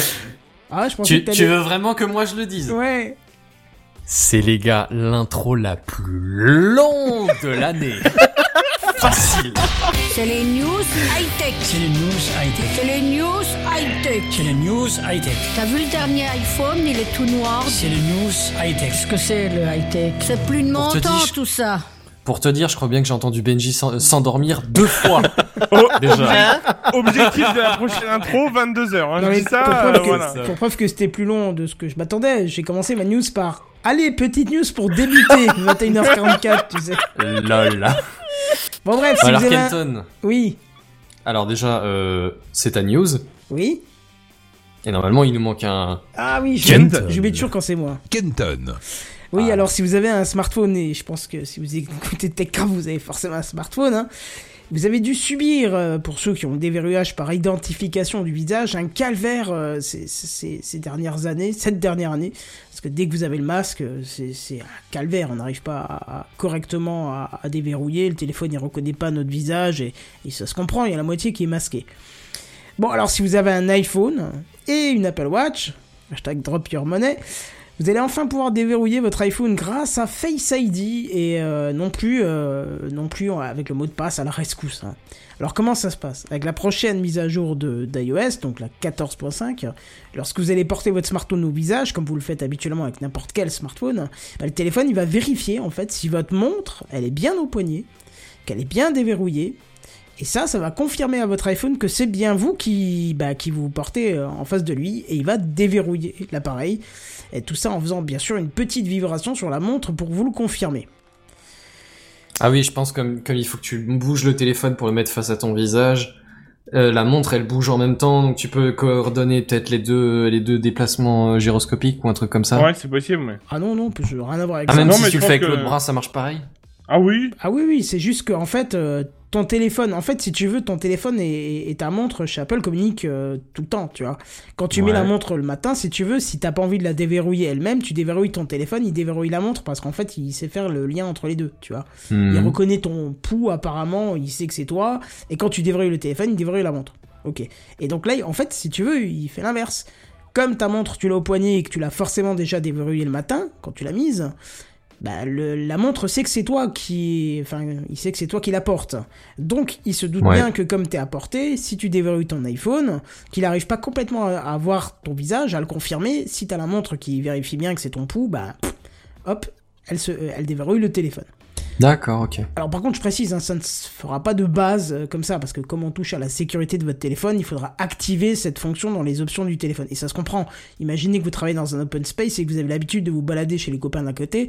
Ce serait une mauvaise chose que, bah, si vous êtes à portée du téléphone avec votre montre, n'importe qui puisse l'utiliser. Hein. Donc euh, il faut quand même l'activer et euh, seulement si vous euh, pouvez le, vous, le permettre. Alors c'est une très bonne solution apportée par Apple qui va encore euh, lancer les rageux en mode oui mais il faut avoir acheté une montre au moins à 200 balles gna gna gna. Et bah oui qu'est-ce que vous voulez c'est le monde Apple hein. Oui, euh, voilà, bon. C'est ça. Pour Moi, exagérer mi- les deux je me plains pas. Hein. Non oui mais d'accord mais pour exagérer un minimum vous allez pas sortir avec votre soc euh, Louis Vuitton en chaussant des crocs hein. Je veux dire quand t'as un iPhone tu mets une Apple Watch quoi. Eh bien, écoute, je Bah, prends eh. cette phrase et je la valide. Et tu vois, peux même la, tu peux même la tweeter sur le compte Techcraft tu vois ça sera drôle tu vois. Ah, ouais. vache, ouais. Benji, réveille-toi vite, faut tweeter. Ouais, attends, je suis en train de tweeter la news déjà. Ah merde. Il a eu 45 minutes, les mecs. Le pressez pas comme ça, c'est pas honnête. Ah Il a non, pas eu mais... le temps de préparer le tweet. attends. Le- Mais non, mais c'est le chef qui tweetait depuis le début, alors je me suis dit qu'il allait continuer. Ah bah Bah, non non. non une fois que c'est à moi de Oh, parler je suis plus. euh, flemmard. Eh, c'est les riches qui ont les plus mauvais goûts, hein, Kenton. Oui, c'est vrai, c'est vrai. Bon, en tout cas, je trouve que c'est une solution qui reste relativement sécurisée et qui, par ce temps de froid et de Covid, nous facilite bien la vie. Parce que, honnêtement, moi, j'en ai un peu marre de devoir me mettre à l'écart pour enlever ou tirer mon masque afin que mon téléphone il se déverrouille pour payer, par exemple, avec, euh, avec le Apple Pay. Et t'as plus du tout le truc d'empreinte, du coup? Ah non, il n'y a plus de capteur d'empreinte depuis, euh, depuis de modèles. Maintenant, c'est que, euh, que le visage. Et, ouais, euh, ouais, ou alors t'es obligé de faire le truc sur l'écran, le, le, le sigle sur l'écran. Oui, voilà, c'est ça. Bah, Et ça va pas plus vite ça code, que mais- d'enlever ton masque, de te mettre de côté pour euh, Mais justement, j'allais te le dire parce que déjà oui, ça serait bien parce que tu te mets de côté et la caissière elle croit que tu veux te casser sans payer. Mais euh, surtout qu'en ce moment, euh, Mais la montre, Kenton? Attends, oui, mais laisse-moi terminer. en ce moment avec le froid, t'as souvent les gants, tu vois. Euh, Ouais. T'as souvent les gants et il faut enlever le gant pour taper le code. Ou pour euh, Ah. confirmer ce que dit euh, Benji, la montre, oui, mais moi la montre elle est sous la veste parce que la veste d'hiver elle recouvre la montre. Donc t'es toujours en Ah oui, mais galère. c'est pas de ma faute si tu mets des gants et une veste en hiver. Je suis désolé au Bah, bout d'un excuse-moi, moment. Ouais, le mec il va dans des extrêmes improbables et puis il faudrait qu'on s'adapte tous à ses lubies. Non mais moi j'habite en Lorraine, il fait froid l'hiver, tu vois. Il fait Ouais, pas mais- 35. euh, quand il y a un peu On pluie, rappelle quoi. que toutes ces sociétés de la Silicon Valley ne prennent en compte que le climat californien, de la même Ouais, façon que Tesla ouais, avait des vrai. problèmes Bah, avec du le coup- givre sur les vitres et ne pouvait Ah. pas s'ouvrir à cause du givre. C'est Parce vrai, que en je vrai. givre jamais en Californie. Ah, purée, c'est beau. Bah, je dirais La que ça dépend où en Californie quand même, parce qu'il y a des endroits où il y a des montagnes. enfin, je veux dire, il y a euh, des pistes de ski en Californie. Bien sûr, Oui, mais je parle de la Silicon Valley, bien sûr. Oui, c'est Ouais. ça. Bon, en tout cas, quand il fait froid, c'est toujours- il y a toujours une contrainte. Quoi. Et la grosse veste qui recouvre la montre, les gants qui recouvrent les mains, le masque qui recouvre le visage. Bref, en tout cas, là, ça peut être une bonne solution. À, à voir si le monde Android sera en mesure de se servir de cette bonne idée pour l'adapter à, à son OS et surtout aux montres qui l'entourent. Parce que euh, il y a rarement des montres qui sont directement liées au téléphone. Donc, euh, faut voir. Bah, J'ai envie de te dire que la reconnaissance faciale chez Android a disparu gentiment. Là, on regardait le. Ah ouais euh, Ouais, Ah bon? Je crois, c'était en septembre ou octobre quand ils ont annoncé les derniers pixels. Ils sont, ils ont enlevé la reconnaissance faciale pour revenir à la reconnaissance du doigt. Oh merde Oui, et sous Bah, donc, euh, Les, les, Sous le, l'écran. 5 le dernier, le 5, pourtant, il l'a, il me semble. hein. Euh, je ne sais plus. Pour moi, il me semblait vu que. le test parce que justement le téléphone m'intéressait à, à- à un moment là pour remplacer le mien là euh, et du coup euh, il me semble qu'il a le, la reconnaissance. hein. Non, non, le 3D. Pixel 5 n'a pas le Face Unlock. hein. Je, je Ah ouais. confirme, je viens de le regarder. Ah d'accord. Et c'est, on en avait parlé dans Techcraft, mais effectivement, Bon, toutes, bah, euh, toutes ces boîtes-là arrêtent le, le Face ID. Et je pense que dans un monde où, hein, on va pas se mentir, le masque il va pas disparaître demain. Euh, je pense que malheureusement, on va en bouffer. Donc, euh, je, le Face ID et le- la reconnaissance faciale en général, à mon avis, ne- n'en a Ouais, plus si pour, le- pour très long. Si le fait intégré là avec la nouvelle mise à jour euh, 14.5 là, il y a pas photo. Hein. Ouais, c'est dommage parce que ça marche vraiment tip top ce système de déverrouillage. En tout cas, chez Apple, j'ai pas testé chez les Ouais. autres, mais euh, ça marche du tonnerre quoi. Et ça se trompe Ouais, jamais. Donc, euh, enfin, en tout cas, j'ai pas vu de fois où ça s'est trompé euh, perso. Donc ça marche vraiment bien. Et je suis vraiment content. Donc à la limite, comme j'ai la montre, ça me va très bien. Voilà, ça c'était pour moi, Buddy. On va pas, on va pas euh, tortiller du pour aller tout droit. Hein. Oui. C'est à toi. Oui. Buddy. Et cette semaine, je vais faire très très court hein, euh, parce que j'ai vu un sujet qui me plaisait et euh, je voulais je voulais revenir là-dessus. Euh, alors, euh, vous allez me dire quoi encore du Google? Oui, peut-être. Ok. Hein euh, je vais vous parler de Google ce soir, mais pas comme vous le pensez. Hein euh, pas de domotique et tout ça. Ça fait deux ans que Google était en train de déployer euh, un câble fibre qui reliait les États-Unis à l'Europe. Alors, pour être plus précis, le câble était déjà tiré, mais ils étaient en train de le de préparer tout, tout ça proprement depuis deux ans pour le. C'est en le- train de le tendre. en- Ouais, c'est ça, un peu. On va dire ça. Euh, du coup, euh, reliant du coup les États-Unis à l'Europe. Ce fameux câble qui euh, porte le nom de Dunant. Euh, donc pour le pour la petite histoire, c'est un petit hommage à Henri Dunant qui a eu le premier prix Nobel de la paix et qui est aussi le fondateur de euh, le fondateur suisse de la Croix-Rouge. J'ai même envie de dire Genevois. C'est une personnalité de Bah, mets Genève. tes lunettes alors. Oh, bien. Bah écoute, je je viens d'en apprendre. euh, Continue, continue, laisse je, je ne le savais pas. Non, non, bien sûr. Non, c'est Euh, mieux, c'est mieux, c'est mieux, vraiment. Alors, c'est trop tard, c'est mort. Pardon. Mais elle était, elle était trop C'est pas vrai. Pourtant, elle était courte ma news, hein, vraiment. Hein, je pensais pas. Hein, c'est. euh, Mais elle était trop tentante celle-là. Alors, on y va, j'en étais où? Alors voilà, donc ce petit câble a coûté donc 300 millions de dollars d'investissement de la part de euh, Google. Et il n'était pas tout seul, on va voir ça après, pour une petite distance de 6600 km. Alors, il relie du coup euh, Virginia Beach à jusqu'à chez moi, enfin presque chez moi, parce qu'il est relié en Vendée. Et pour être plus précis, il est relié à Saint-Hilaire-de-Riez qui est euh, vraiment pas très loin de chez moi. Et je pense aller voir euh, justement cette installation, euh, enfin voir comment comment c'est fait là-bas. Euh, son but principal est donc de réduire la latence entre l'Europe et les serveurs Google. Hein, parce qu'ils ont un peu de mal apparemment. Et, euh, à savoir que la vitesse de la lumière va à 300 000 km secondes. Donc autant vous dire que la distance de 6000 km secondes euh, se fait en un... exactement. Je sais pas qui a mis le son de mais parfaitement. C'est, euh, j'ai oublié de quitter Slack. euh, toutes mes excuses. Je... Le Eh ben, truc je trouve que c'est- non mais je trouvais, je trouvais que ça allait bien. là, ça se fait en un rien de temps. C'est notre ami Genebière Voilà. qui vient de rentrer tout claqué du travail et on a une grosse pensée pour lui. Ouais. Allez, courage. bisous, JNBR. Euh, du coup, on n'a rien de temps. Et bon, on a parlé de Google. Hein, oui, c'est bien aujourd'hui. Euh, voilà, on peut les remercier. Mais ils ne sont pas les seuls parce que Orange Maritime a travaillé aussi là-dessus. C'est d'ailleurs eux qui ont déployé le câble. Euh, ils ont été euh, voilà euh, débauchés par Google pour déployer les câbles jusqu'en France et qui étaient là présents pour la collaboration. Bon, parlons chiffres vite fait un petit peu et euh, j'espère que euh, tout le monde est assis parce que ce câble, il est quand même capable de fournir un petit débit de 250 terabits seconde. voilà. C'est- beaucoup trop. bah, ça, ça, ça, ça fait quelques informations personnelles envoyées à la seconde, quoi. Ah, Voilà. Et comme je disais, il a pour but d'améliorer la connexion vers le Google Cloud. Euh, donc je suis, euh, je suis tombé par hasard sur un chiffre aussi, euh, je- vraiment euh, dans mes recherches euh, sur les revenus du Google Cloud qui est passé et qui est donc à 13 milliards de dollars sur l'année de 2020, ce qui est quand même pas mal et qui est en hausse de euh, 50% depuis 2019. C'est quand même pas mal. Euh, à savoir qu'ils se sont pris, euh, ils se sont pris 5 milliards, euh, je crois, euh, entre procès et tout ça. Donc ils ont sur les 13 milliards. Pardon. Sur les 13 milliards, tu peux enlever déjà 5 milliards. Voilà. Euh, bon, parlons euh, dominant du monde un petit peu. On fait un petit check-up. Comme je disais, cette news elle est rapide, mais euh, on va en parler un peu. Google est le premier euh, aujourd'hui avec 14 câbles déployés, euh, euh, 14 câbles actifs en sous-marin déployés. À savoir que le 15e est en route. Hein, il est quasiment presque terminé d'ailleurs euh, à l'heure où on parle. Euh, donc voilà.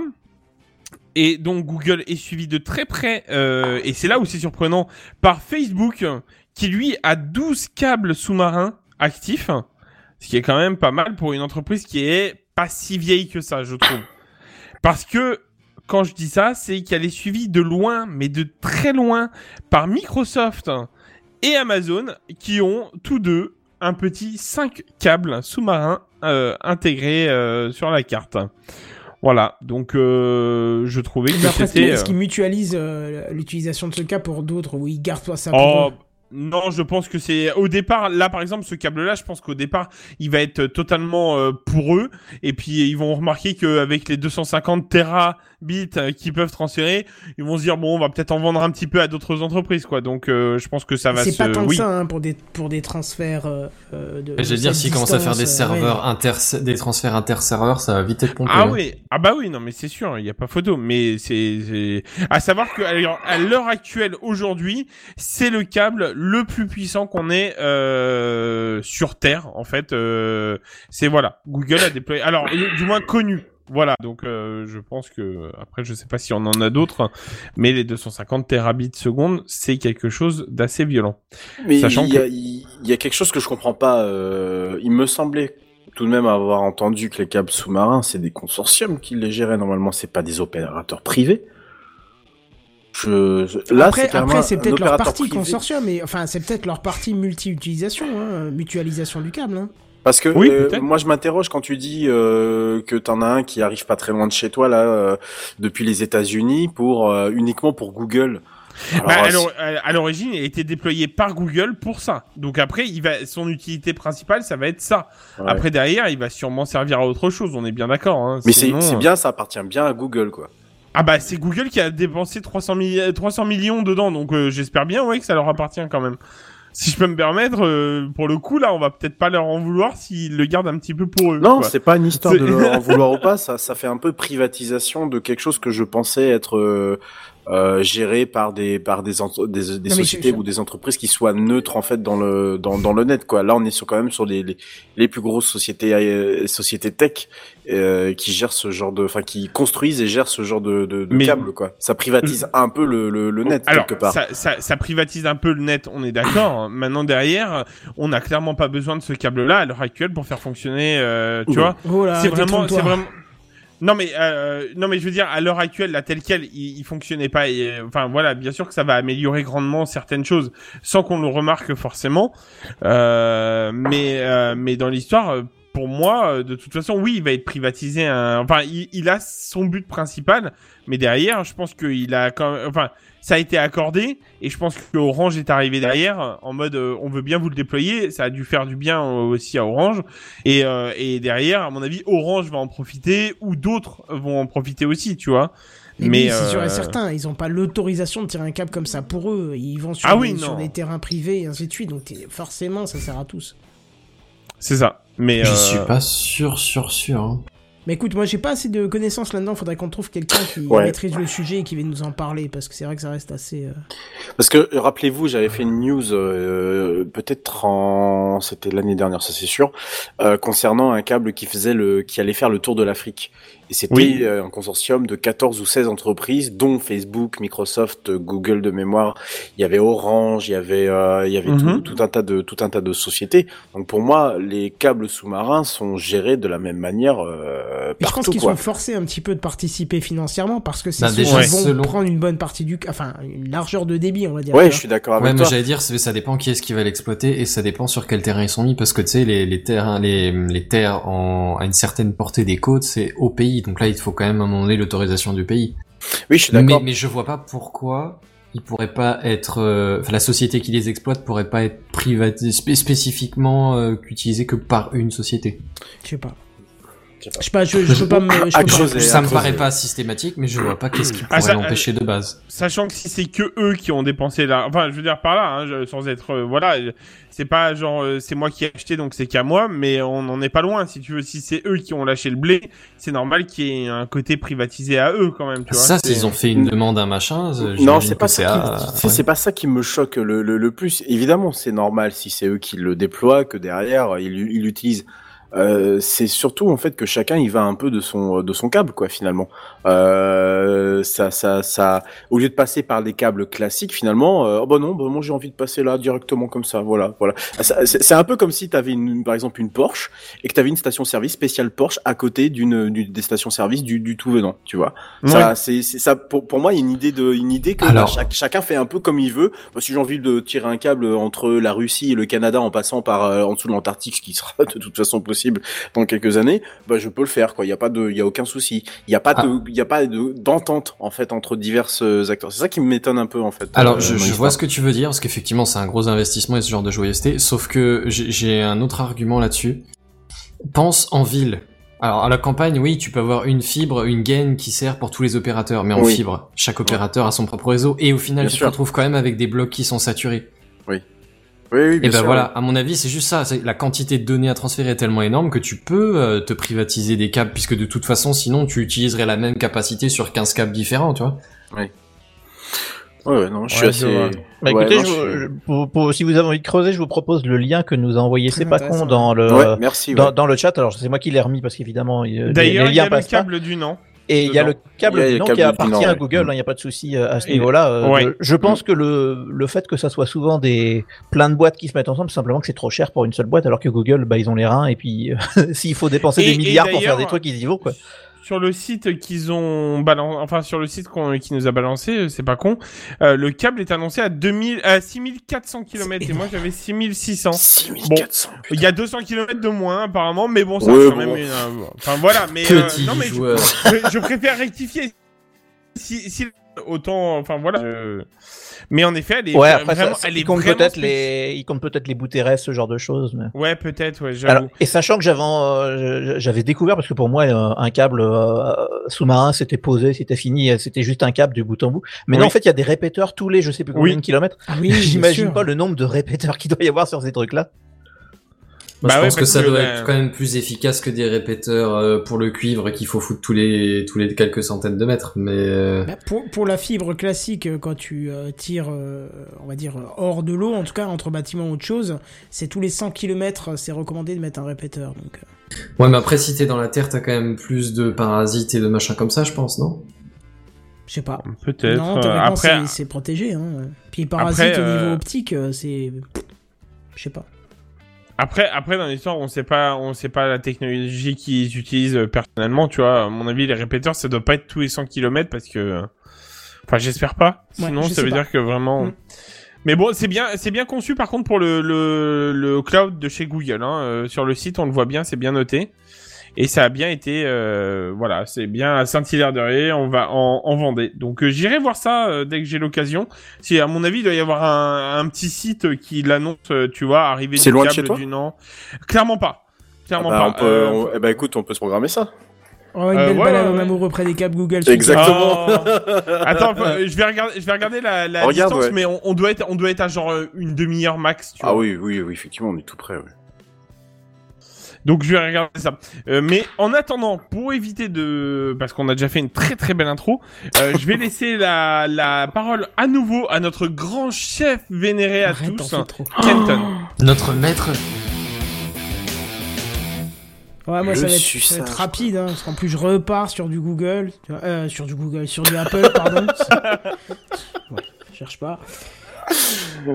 Euh, Qu'est-ce que c'est quoi? C'est, on m'envoie des trucs chelous dans, dans les messages privés. Bref, alors c'est un hasard hein, parce que c'est juste la news que j'ai mis euh, de côté tout au long de la semaine et j'ai vu qu'il y avait que du Apple. Bon, voilà.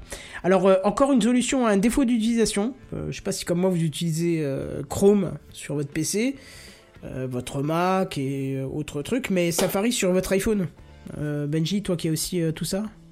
Euh, moi, je suis 100% Safari, donc. D'accord. Bon bah tu, tu auras pas ce cas d'utilisation. Bon en tout cas moi c'est mon cas, j'ai Chrome et, et no- Safari. notamment, je suis 100% fa- Safari pour garder les passwords partout. Ah bah là ça va peut-être t'intéresser parce que justement euh, je dois dire que c'est un petit peu de contraignant la gestion des mots de passe enregistrés dans le navigateur puisque ceux qui étaient déjà enregistrés de Safari ne l'étaient pas automatiquement dans Chrome et vice versa ce qui était dans Chrome n'était pas dans Safari et ben Apple euh, il apporte encore une solution mais une très mauvaise selon moi et je, je vais vous expliquer pourquoi euh, en fait, ils ont bien, ils ont voulu bien faire parce qu'ils proposent depuis cette semaine une extension pour Chrome et donc euh, qui veut dire aussi pour Edge, puisque vous savez que les extensions sont compatibles maintenant avec Edge et qui va vous permettre d'avoir en fait vos mots de passe enregistrés sur macOS, Safari et autres, donc le fameux trousseau de mots de passe euh, directement accessible sur Chrome. Et là où c'est vraiment raté à mon sens, c'est qu'à l'installation de l'extension, puisque eh, forcément j'ai sauté dessus vu que je suis dans le- l'utilisation, eh ben, plutôt que de demander un login et un mot de passe euh, iCloud pour vous connecter tout simplement à ça, non, il vous demande d'installer i- iCloud Drive sur le poste en question. Et Ah. là, c'est une erreur pour moi. C'est c'est Ah vraiment ouais, une non. erreur. c'est- Ah, c'est c'est pas beau ça, non Ouais, parce que pourquoi demander ça, bon sang Euh, Perso, j'ai pas envie d'installer iCloud Drive, euh, qui contient quand même mes données personnelles issues de mon téléphone, sur mon poste de travail, par exemple. Et pour Bah moi, ouais, bah oui. j'utilise bien Chrome euh, sur mon poste de travail euh, avec mon compte perso, parce que j'ai que des liens, j'ai rien de- j'ai pas de données perso dedans, j'ai que des liens, ouais. tu vois. Bref, voilà. Bon, ça pouvait être une très bonne solution pour ceux qui acceptent d'installer iCloud Drive. Euh, mais Apple, ils auraient quand même pu faire l'effort de, je sais pas, passer cette installation, euh, gérer ça autrement.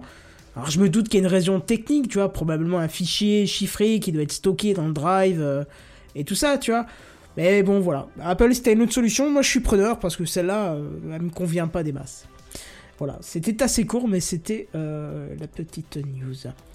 Benji est encore vivant? Oui. Eh ben, ça va être à toi. Non, c'était un petit oui, ça. Ouais. Mais en tout cas, mets-toi en forme, c'est à toi. Benji. Euh, non, pas du tout, c'est pas ça, c'est d'abord ça. Benji. Mais c'est dans l'ordre que tu veux, y a pas de souci. Euh, bah moi j'avais envie de vous faire une toute petite news pour allier la vidéo et l'écologie ce soir. Parce que on, on Me vous dis le pas dit que sou- tu vas encore nous parler de télé Bah si, alors c'est l'heure du jingle, c'est ça? Ouais. Non, même pas, vas-y, vas-y. Oh, Ah, Oh. euh, étonnant. Il y a une tu amélioration. nous mets le bon côté de la télé à chaque fois. Tu nous mets le côté Ouais, c'est technique vrai. et pas marketing publicitaire et, et, et, euh, C'est vrai. propagandesque, on va dire. Ah oui, bah alors moi je m'occupe que de la technique. Hein, le- comme, comme on dit, on s'occupe des tuyaux, pas du contenu. Ah bah voilà, Euh, c'est une des premières choses que m'a appris d'ailleurs mon, mon premier chef quand j'ai commencé à bosser dans la télé, c'est de pas s'intéresser au contenu. Je crois qu'il m'a dit ça parce que je devais en être à ma quatrième ou cinquième euh, chaîne télé d'un mec qui diffusait le Coran en direct. Et je commençais à en avoir marre, il m'avait dit faut arrêter de juger le contenu. voilà.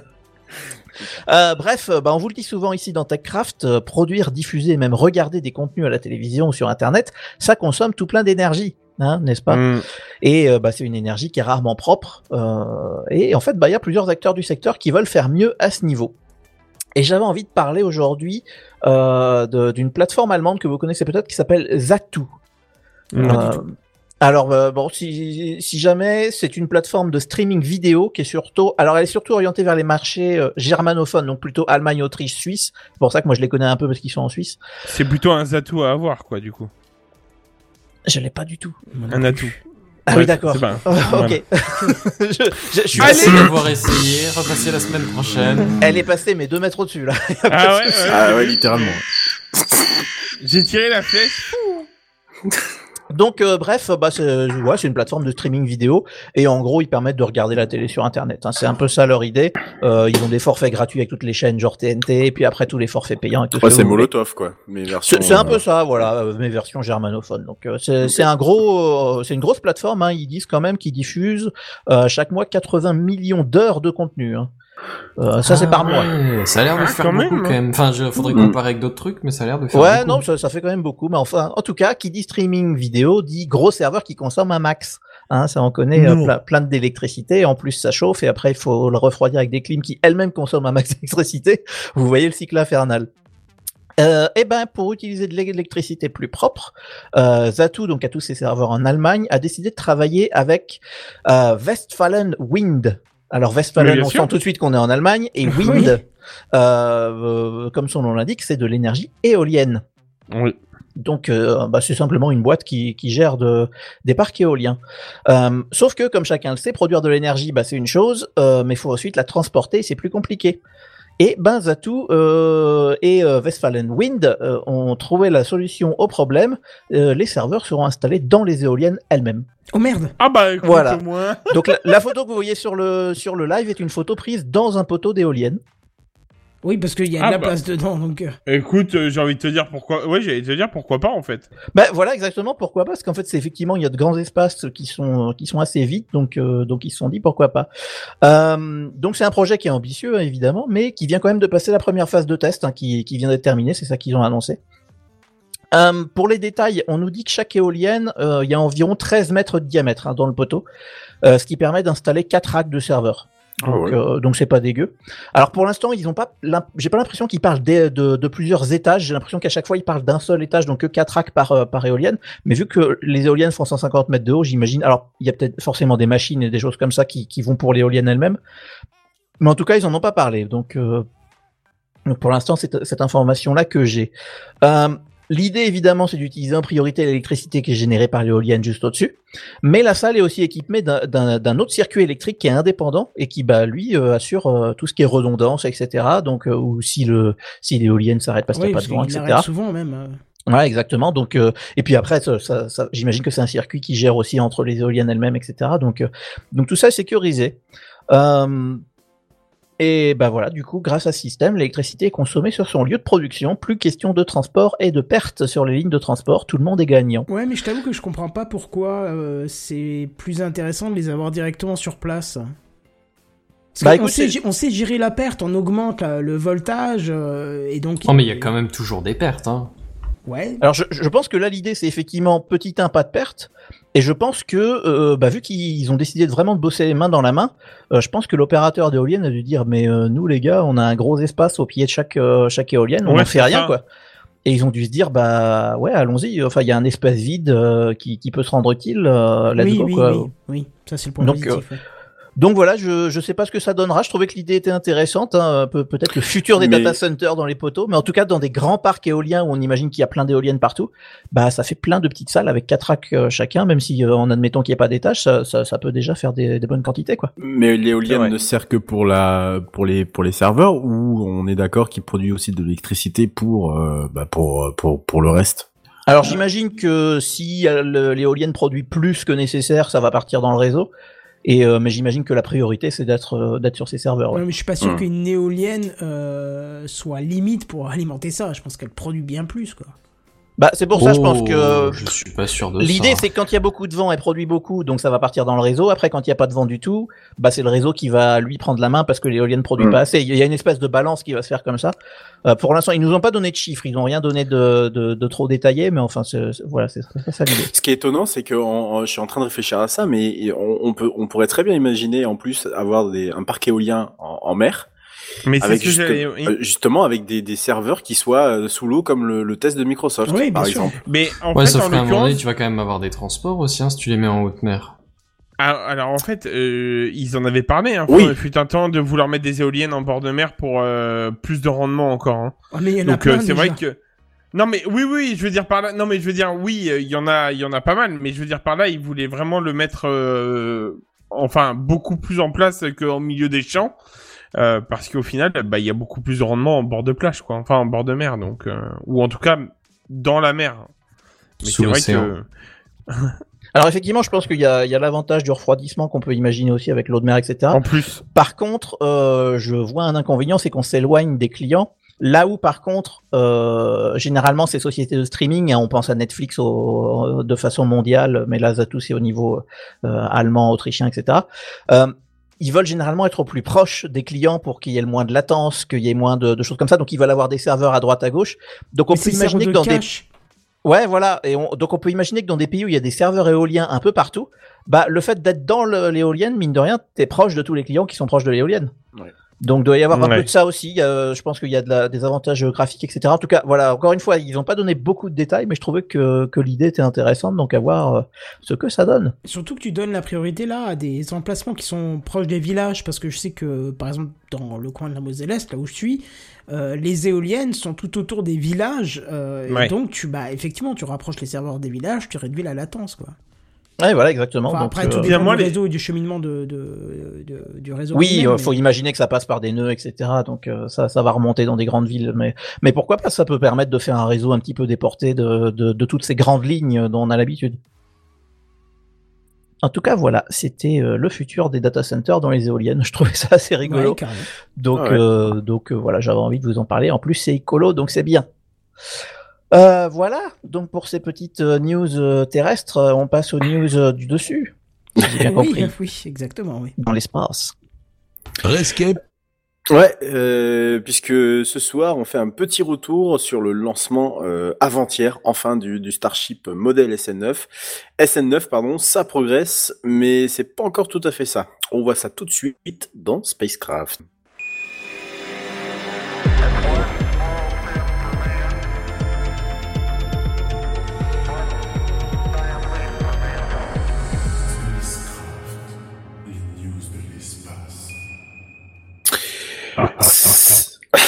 normalement non, mais quand même. Euh, C'était attendu la semaine dernière et ça a été euh, d'ailleurs le fil rouge euh, du numéro euh, 325 de TechCraft. Et c'est finalement arrivé euh, du coup cette semaine à 21h, euh, un tout petit peu plus tôt, euh, un tout petit- puis près de 21h, tu spoil tout. Euh, heure de Paris, donc le 2 février, mardi. Le neuvième prototype de la série des, des Starship SN s'était lancé au-dessus du ciel texan euh, sur la base de lancement de SpaceX. Une réussite hein, euh, totale hein, pour le lancer, bien entendu, ça, ça l'a été. Par contre, l'atterrissage, ça a été un, bon, un peu plus compliqué. il y a eu Lumineux. un raté? Lumineux. Euh, oui, oui, voilà, dirons-nous. Euh, bien évidemment, que vont retenir les gens via des médias soucieux de préserver leur masse à clic, hein, je vous le donne entre mille, la fameuse explosion. voilà Bien sûr. Pourtant, ce lancement du, du Starship SN9 ne peut se résumer qu'à ce seul événement, euh, bien au contraire, puisque bah, finalement, quand on regarde bien, euh, il y a eu l'ascension jusqu'à jusqu'à une dizaine de kilomètres, jusqu'à 10 kilomètres en altitude, extinction programmée et séquentielle des moteurs, bascule sur le flanc, retour sur le pas de tir. On va dire que l'essentiel est assuré. Bon, la dernière partie qui, qui, qui flanche un peu. bon s'il y avait des gens dedans euh, c'est pas grave quoi c'est euh, à l'arrivée c'est pas grave Voilà, à l'arrivée, on va dire, voilà, c'est- pas très grave. Euh, moi, je dois vous dire quand même que plus les lancements succèdent et plus je m'intéresse de très très très près à ce qui semble bah, être clairement euh, va être le futur des des, des vols euh, des vols spatiaux, pardon, euh, domaine où SpaceX euh, commence euh, à prendre une avance considérable. Hein, euh, ils font ils font coucou hein, depuis leur orbite euh, d'ingéniosité à tous ceux qui sont sur Terre et qui ne sont qu'au stade de, de tests préliminaires. hein. Un coucou Boeing, un coucou Virgin. Alors, cela étant dit, un point d'éloge euh, flatteur, hein, surtout venant de moi, c'est critique même quand ça m'enthousiasme. Tout n'est pas aussi rose pour la société d'Elon Musk. Hein, vous connaissez, vous commencez à connaître le personnage. Il suffit qu'ils disent use signal pour euh, et le service finit par être saturé tant les inscriptions sont nombreuses. Euh, le SN9 a connu quelques retards à l'allumage. Euh, JNBR en avait rapidement euh, dit euh, deux trois mots la semaine dernière.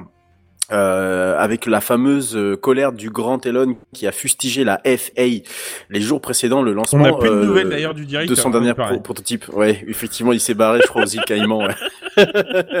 Les bureaux ont changé, ouais, ça j'ai bien retenu.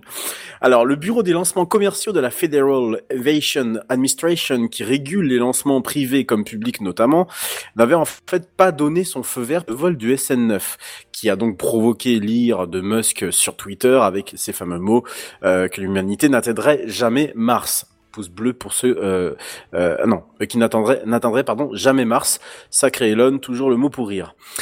Euh, ce que nous dit moi, Monsieur euh, Monsieur Mars, je l'appelle comme ça moi maintenant, Monsieur Mars, c'est que la FAA est engagée civilement en cas de dommage sur des personnes ou des biens. Ça, c'est la première chose. Voilà. Pour la précision. Second élément, c'est que SpaceX a procédé au changement d'un des moteurs Raptor sur le SN8 et le SN9 sans en informer la, FF, la FAA. Or, toute modification, voilà, Les toute modification sur les SN ou sur tout type en fait de d'engins spatiaux doit être signalée à, à la- à la- à l'administration, puisque chaque lancement en vol suborbital, c'est-à-dire dans notre atmosphère proche, ou en orbital au-dessus de notre atmosphère en rotation autour de la Terre, doit faire l'objet d'une déclaration qui déclenche l'émission de deux notices d'information.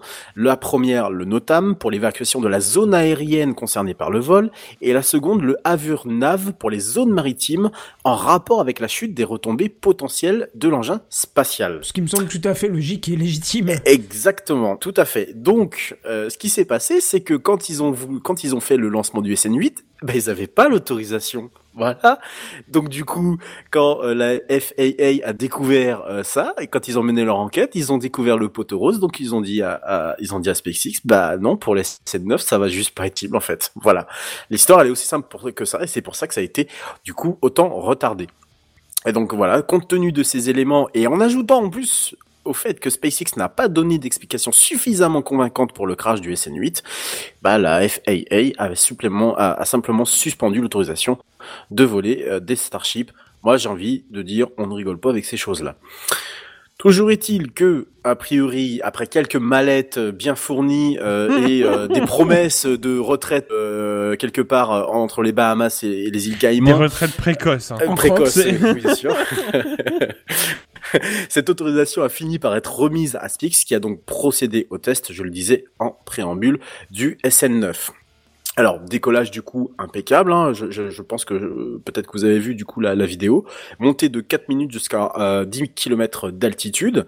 Manœuvre de retournement. Moi, je, je, enfin, je trouve ça extrêmement spectaculaire hein, Ouais, pour le coup. Euh, redescendre. J'ai pas en vu la mode, vidéo. Putain. Ah, Ouais, faut bah, que tu regardes, c'est sympa. Faut que tu regardes. hein. Franchement, c'est Ah ouais, sympa. ouais, mais ouais, je ouais. sais, je sais que c'est. Vous avez pas besoin de me le vendre, hein, je le sais que c'est magnifique. Hein. Voilà. Euh, et ensuite, donc une redescente. Alors, je dis moi en mode avion, mais en réalité, en fait, elle est à plat, elle est, elle est parallèle par rapport au sol. Euh, avant de, de pouvoir se, se retourner sur euh, un tout petit peu avant le, le pas de tir. Alors, sauf que les moteurs en fait ne se sont rallumés qu'à 6 minutes 20 secondes, alors que le crash est à 6 minutes 26. Bon, ça fait 6 secondes. En fait, c'est bien trop. Enfin, déjà, c'est court. Ça, c'était la première raison. C'est trop, c'est beaucoup trop insuffisant pour exercer la poussée inverse nécessaire pour freiner l'engin qui, du coup, déstabilisé, bah, finit par s'écraser. Alors ça, c'est la première raison, mais la seconde raison, c'est qu'il y a un moteur qui s'est pas allumé. Même chose que pour le Ah. SN8. Ah bah c'est con, C'est- bête. Hein. Bizarrement, c'est celui qu'ils ont remplacé. Et, alors j'ai pas l'info, mais je, je présuppose. je vais finir par présupposer le- la, la chose, ouais. Et, et en fait, il s'est pas allumé. On le voit très bien en fait sur le. Sur, il y a deux caméras. Il y a la caméra donc. C'est à cause de euh, ça qu'elle a pas réussi à se redresser ou elle devait Alors, pas se redresser de toute façon? Justement, si elle s'est redressée, on, on le voit en fait sur la vidéo. Il y a la caméra qui est donc au dessus, sur le dessous, donc au niveau du pas de tir. On le, on la voit qu'elle elle a une tentative de, de, de redressage. Euh, et, et, puis bah du coup, elle est déstabilisée parce que bah lui manque un moteur. Et bah elle finit par faire boum euh, et se cracher et faire une explosion. Voilà. La même que Euh, la dernière fois, l'explosion, grosso modo. hein, ça? Ouais, c'est la même que la dernière fois, effectivement. Euh, c'est le. C'est dommage, hein, parce que c'est à chaque fois, ça dommage. pas grand chose. Hein. Exactement.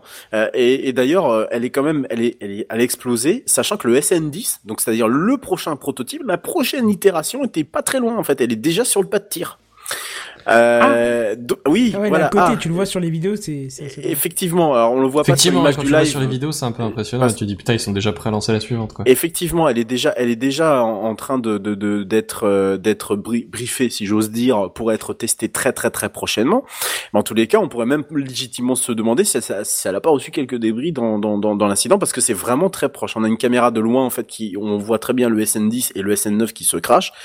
Effectivement, on, peut penser que Ouais, mais a- c'est a- l'écrasement du point de vue du, de, du- de la focale en fait qui fait ça. Ouais. Mais je pense qu'elle est super loin quoi. J'espère pour eux en tout cas. Euh, donc voilà, dommage pour euh, SpaceX qui donc itération après itération réussit toujours un peu plus à on va dire réussir ses tests, hein, parce qu'encore une fois, euh, l'intégralité de ce qui a été prévu euh, s'est très bien déroulé. Bon bah par contre le, le- l'atterrissage c'est un peu moins bien. Euh, on peut aussi quand même se dire que euh, il faudrait laisser un peu plus de temps entre chaque test pour que chaque euh, chaque pour que des bugs soient déjà détectés, soient vus et euh, éventuellement corrigés. Hein, parce qu'on on, on parle d'itération, hein, c'est un terme finalement de, de développeur informatique. Hein.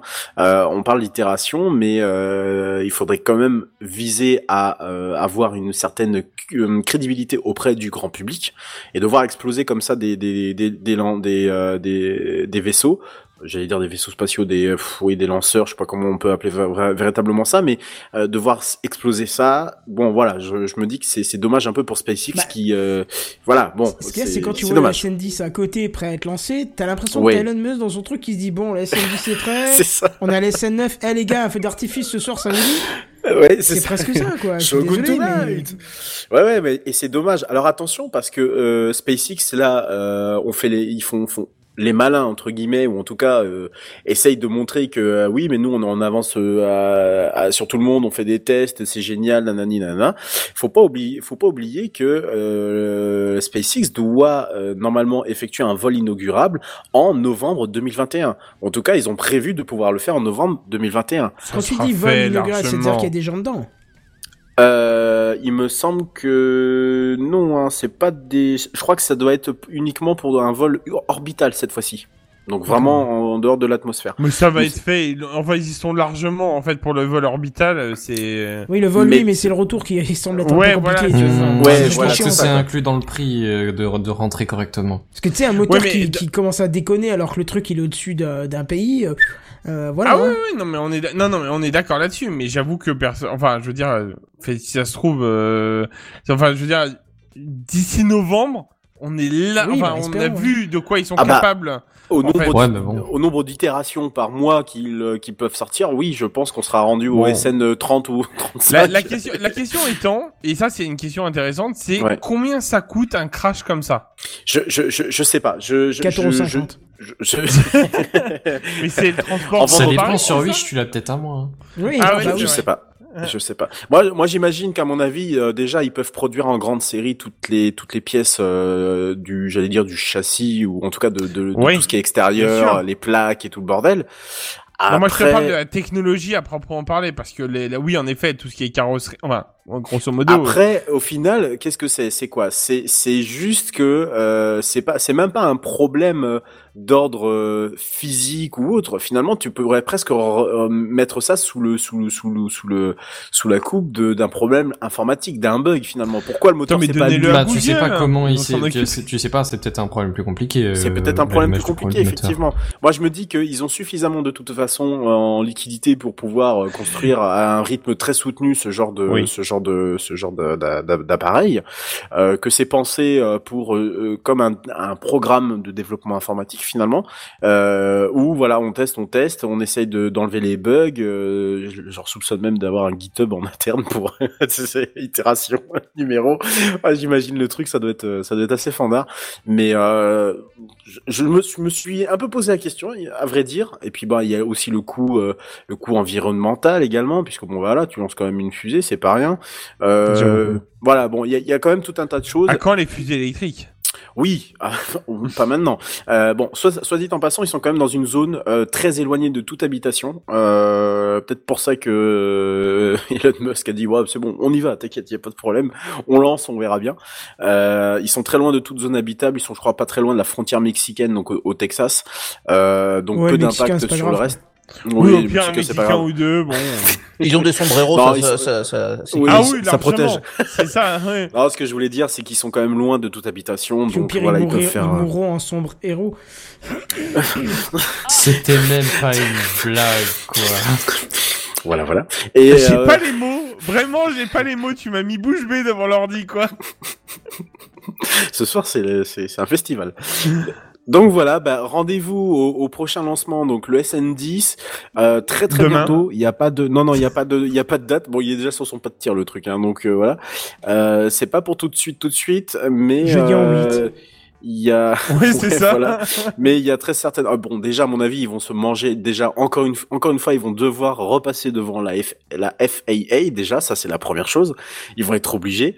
Il, il va falloir qu'ils expliquent euh, et pourquoi le crash. Du coup, vous allez nous sortir quoi? Bah, en fait, c'est la même chose que le SN8. Vous comprenez euh, Ouais, d'accord. Et donc ça, ça va être déjà drôle. Donc euh, voilà, je pense qu'à mon avis, il faudra attendre peut-être 15 jours, 15 jours, 3 semaines avant de- d'avoir déjà les premiers tests, les pré-tests, euh, qui sont juste des tests, je crois, de remplissage et peut-être d'allumage des, des moteurs. Je sais plus c'est quoi exactement leur, leur programme, euh, mais bon, je pense que résolument le, le, le, le- prochain, ça sera véritablement se concentrer sur cet aspect d'atterrissage parce qu'ils sont vraiment pas très loin.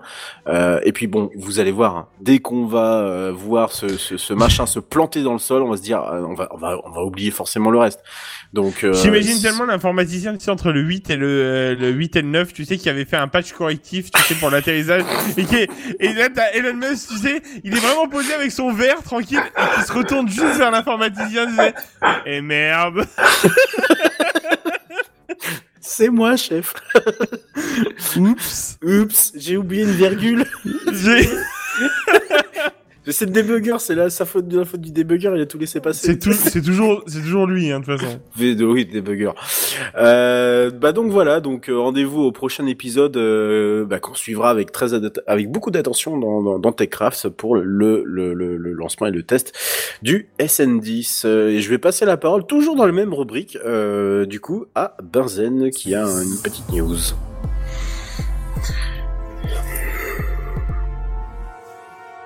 Benzen. Oh Oui, et une fois n'est pas coutume, je vais vous parler d'espace. Alors c'est pas que j'aime pas ça, hein, euh, que je me force euh, cette fois-ci, hein, c'est vraiment que d'habitude on a des spécialistes qui couvrent tous les sujets, et cette fois-ci j'ai vu une news, et cette fois-ci elle n'allait pas être évoquée, ou au moins à l'heure où j'ai prévu d'écrire les lignes, du coup je me dis, bon tiens, allez. J'avoue que je l'ai vu aussi. Tu l'as vu aussi, ouais, mais il y a pas ce petit rêve qui s'est allumé dans, dans tes yeux, genre en vrai non, je vais pas, je vais pas, je vais pas la en tenter, mais En vrai, en vrai, en vrai, en vrai, j'ai regardé, en vrai, j'ai regardé comment il fallait faire. Tu vois? Ouais, ouais, mais c'est ça, c'est ça, mais c'est c'est la même chose en fait. Mais explique-nous quoi, parce que là on comprend rien. Ouais, ouais, effectivement, je je fais un espèce de teasing, mais vous avez pas entendu parler du sujet, c'est compliqué. Euh, il était une fois SpaceX. Vous connaissez peut-être une petite société. Oh. On n'en parle pas dans TechCraft, je crois, ou peut-être une fois, on en a parlé, je sais plus, il y a Oh non, trois on en parle secondes à peu près, non, non, mais non, je euh, connais ouais. pas, je connais pas. À peu près. Je sais pas ce que c'est. Euh, donc alors SpaceX là, euh, Redscape vient de nous parler de leur nouveau vaisseau, mais euh, faudrait voir à pas oublier qu'ils ont quand même déjà une autorisation de la NASA pour envoyer des vaisseaux euh, à l'ISS et avec des Ouais. gens dedans, Ouais. ce genre de joyeuseté. Ouais. Alors pour Et qu'ils l'instant, y euh, arrivent. euh, euh, oui, bah alors une fois qu'ils ont l'autorisation, ce serait quand même bien qu'ils y arrivent. Non mais, je veux dire, non mais je veux dire, ils le font ultra proprement, quoi. ce que- Ça, je veux dire, c'est. euh, ils ont rapport à ce pas que- encore eu d'accident, oui. Oui. Et c'est une bonne chose. Euh, mais mais eff- effectivement, ju- ju- jusqu'ici tout va bien. Euh, je- bah euh, sur un malentendu, enfin je- j'espère pas, hein, mais euh, on n'est pas à l'abri, tu vois. Les, les navettes Ouais. spatiales, elles marchaient bien jusqu'à ce qu'il y en ait une qui marche plus. Hein. Ouais. Et une deuxième. Oui. Mais euh, voilà. Bref, on va pas s'étendre sur sur des drames et des, des accidents. Le, le fait est que pour l'instant, SpaceX, ils ont quand même le droit d'envoyer leur, leur, leur vaisseau spatial Dragon avec leur, leur Falcon 9. Ou le, le capsule Dragon, je, je sais plus quel est le terme technique. Crew enfin, Dragon. bref. Crew Dragon. Crew Le Dragon. Crew ouais. Dragon. ouais. Crew Dragon. Ils ont le droit d'envoyer leur Crew Dragon donc à l'ISS et en orbite en règle générale. Hein. Et bien figurez-vous que le tourisme spatial, dossier sujet qui a été longuement évoqué dans TechCraft aussi par, par le passé, euh, est de plus en plus au plan pour cette année en fait. Ouais, je- j'ai vu qu'il y avait des projets par rapport à ça. Ouais. Euh, Alors il y a ouais. bah, il y a toujours des projets euh, de tourisme spatial. Je veux dire depuis que TechCraft existe, on a des projets de, de tourisme Ouais. spatial qui sont Mais évoqués là, régulièrement. Mais là, comme dit, on parle de SpaceX, qui donc a déjà les moyens et les autorisations pour envoyer des gens dans l'espace. Donc, je veux dire, techniquement, ils peuvent le faire. Franchement, c'est Légalement, de ils faire ont un quand même- Techcraft dans l'espace. Là, j'ouvre le Tipeee, promis. Ouais, alors le Ah problème, ouais, c'est qu'on prévoit d'envoyer que 4 personnes pour l'instant. Ah, Eh, Ah, par contre, le, Droit par contre, d'ancienneté, mais- par- c'est Prums.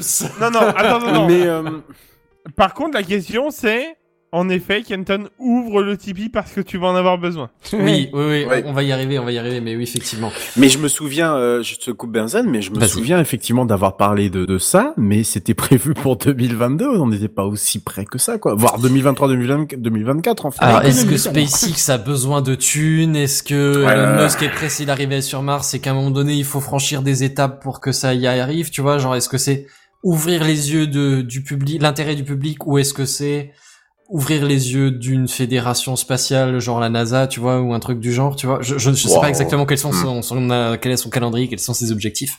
Le fait est que SpaceX se lance dans le tourisme spatial, mais genre presto. On vise en 2021.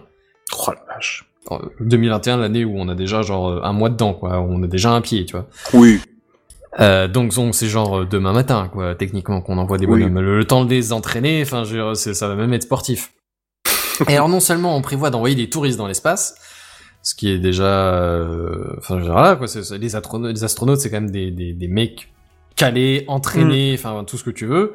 Là, on parle de, enfin, je dirais un- peut-être un peu plus compliqué que de partir aux Canaries, hein, mais, euh, mais, mais dans le concept, euh, on y est. Mais en plus, Elon Musk, enfin SpaceX, prévoit d'envoyer que des touristes dans l'espace. Oui, rien d'autre. C'est c'est donc un- pas, pas genre un touriste parmi un équipage de sept mecs entraînés. Quatre touristes tout seuls dans leur capsule. Et il prévoit pas genre de faire juste une petite courbe, genre tiens on monte euh, au-dessus de la limite de Kerman et puis on redescend. Non, non, non, non, on parle de, de, de plusieurs jours dans l'espace en orbite autour de la Terre, tu vois. Mais c'est-à-dire ils sont tout seuls, tout seuls, parce que même en avion, en théorie, on a un pilote et des hôtesses de l'air, non? Ouais, ouais, mais il me semble- il me C'est-à-dire semble que qu'ils là, sont parle tous- de- ils bon, sont alors, seuls, dans une fusée, ça m'inquiète un peu. Faut, faut voir qu'officiellement, les- le, le Crew Dragon, il est autonome. En théorie, il fait toutes les Ouais. manœuvres euh, tout seul, euh, même les, les dockages, euh, les Et- il est spatiaux et autres. Il est piloté, voilà, c'est ça, il est piloté Oui, oui, Terre. oui, aussi, façon. oui, j'imagine, ouais. Ouais.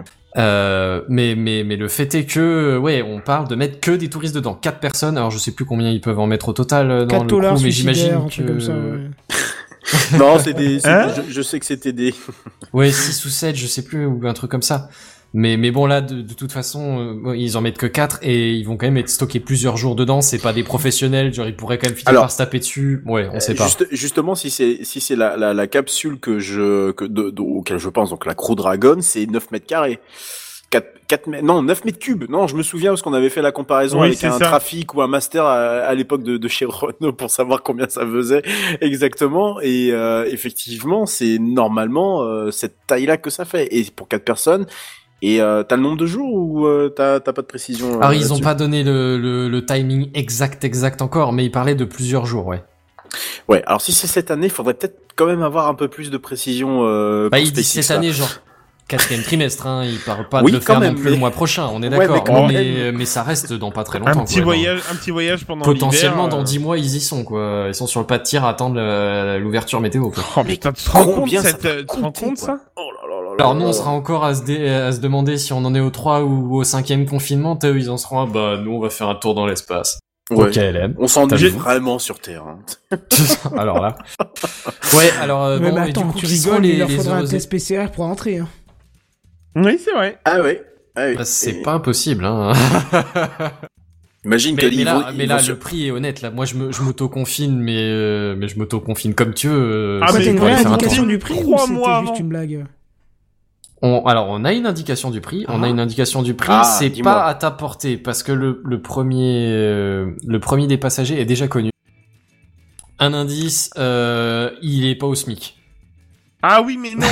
D'accord, mais il y en Bah. a un, il y en a un, il y en a un des, des, un des trois autres là. Oui, bah attends, attends, Euh, attends, attends, vas-y, attends, vas-y. Le, premier, le premier, en l'occurrence, euh, il s'appelle euh, Jared Isaacman. C'est un patron d'entreprise, euh, un milliardaire, et en l'occurrence, c'est lui qui finance le voyage.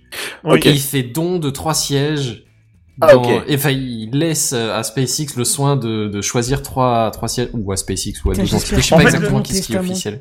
Non mais en fait le mec il sait, le mec il sait ju- bon, de toute façon il va l'avoir fait mais euh, le mec il s'est juste euh, il est tellement riche il s'est juste dit bon allez je vais me payer mon Et- petit voyage Et quoi. Elon Musk est tellement fou que il a fait, bah, allez, vieux, Allez, viens, on l'a fait. en fait tu les vois bien les deux potes en mode pilier de bar viens je vais dans l'espace C'est ça, Eh, pilier de bar, mais, mais pas pilier de bar genre euh, chez, chez Bibi, tu vois. Non, Pilier non, de bar non. genre euh, classe euh, Manhattan Ouais, ouais. Hotel au sommet d'un gratte-ciel, tu vois. j'ai bien j'ai bien envie d'aller dans l'espace ah ouais ça tombe bien j'ai besoin de personne pour aller dans l'espace C'est c'est ça.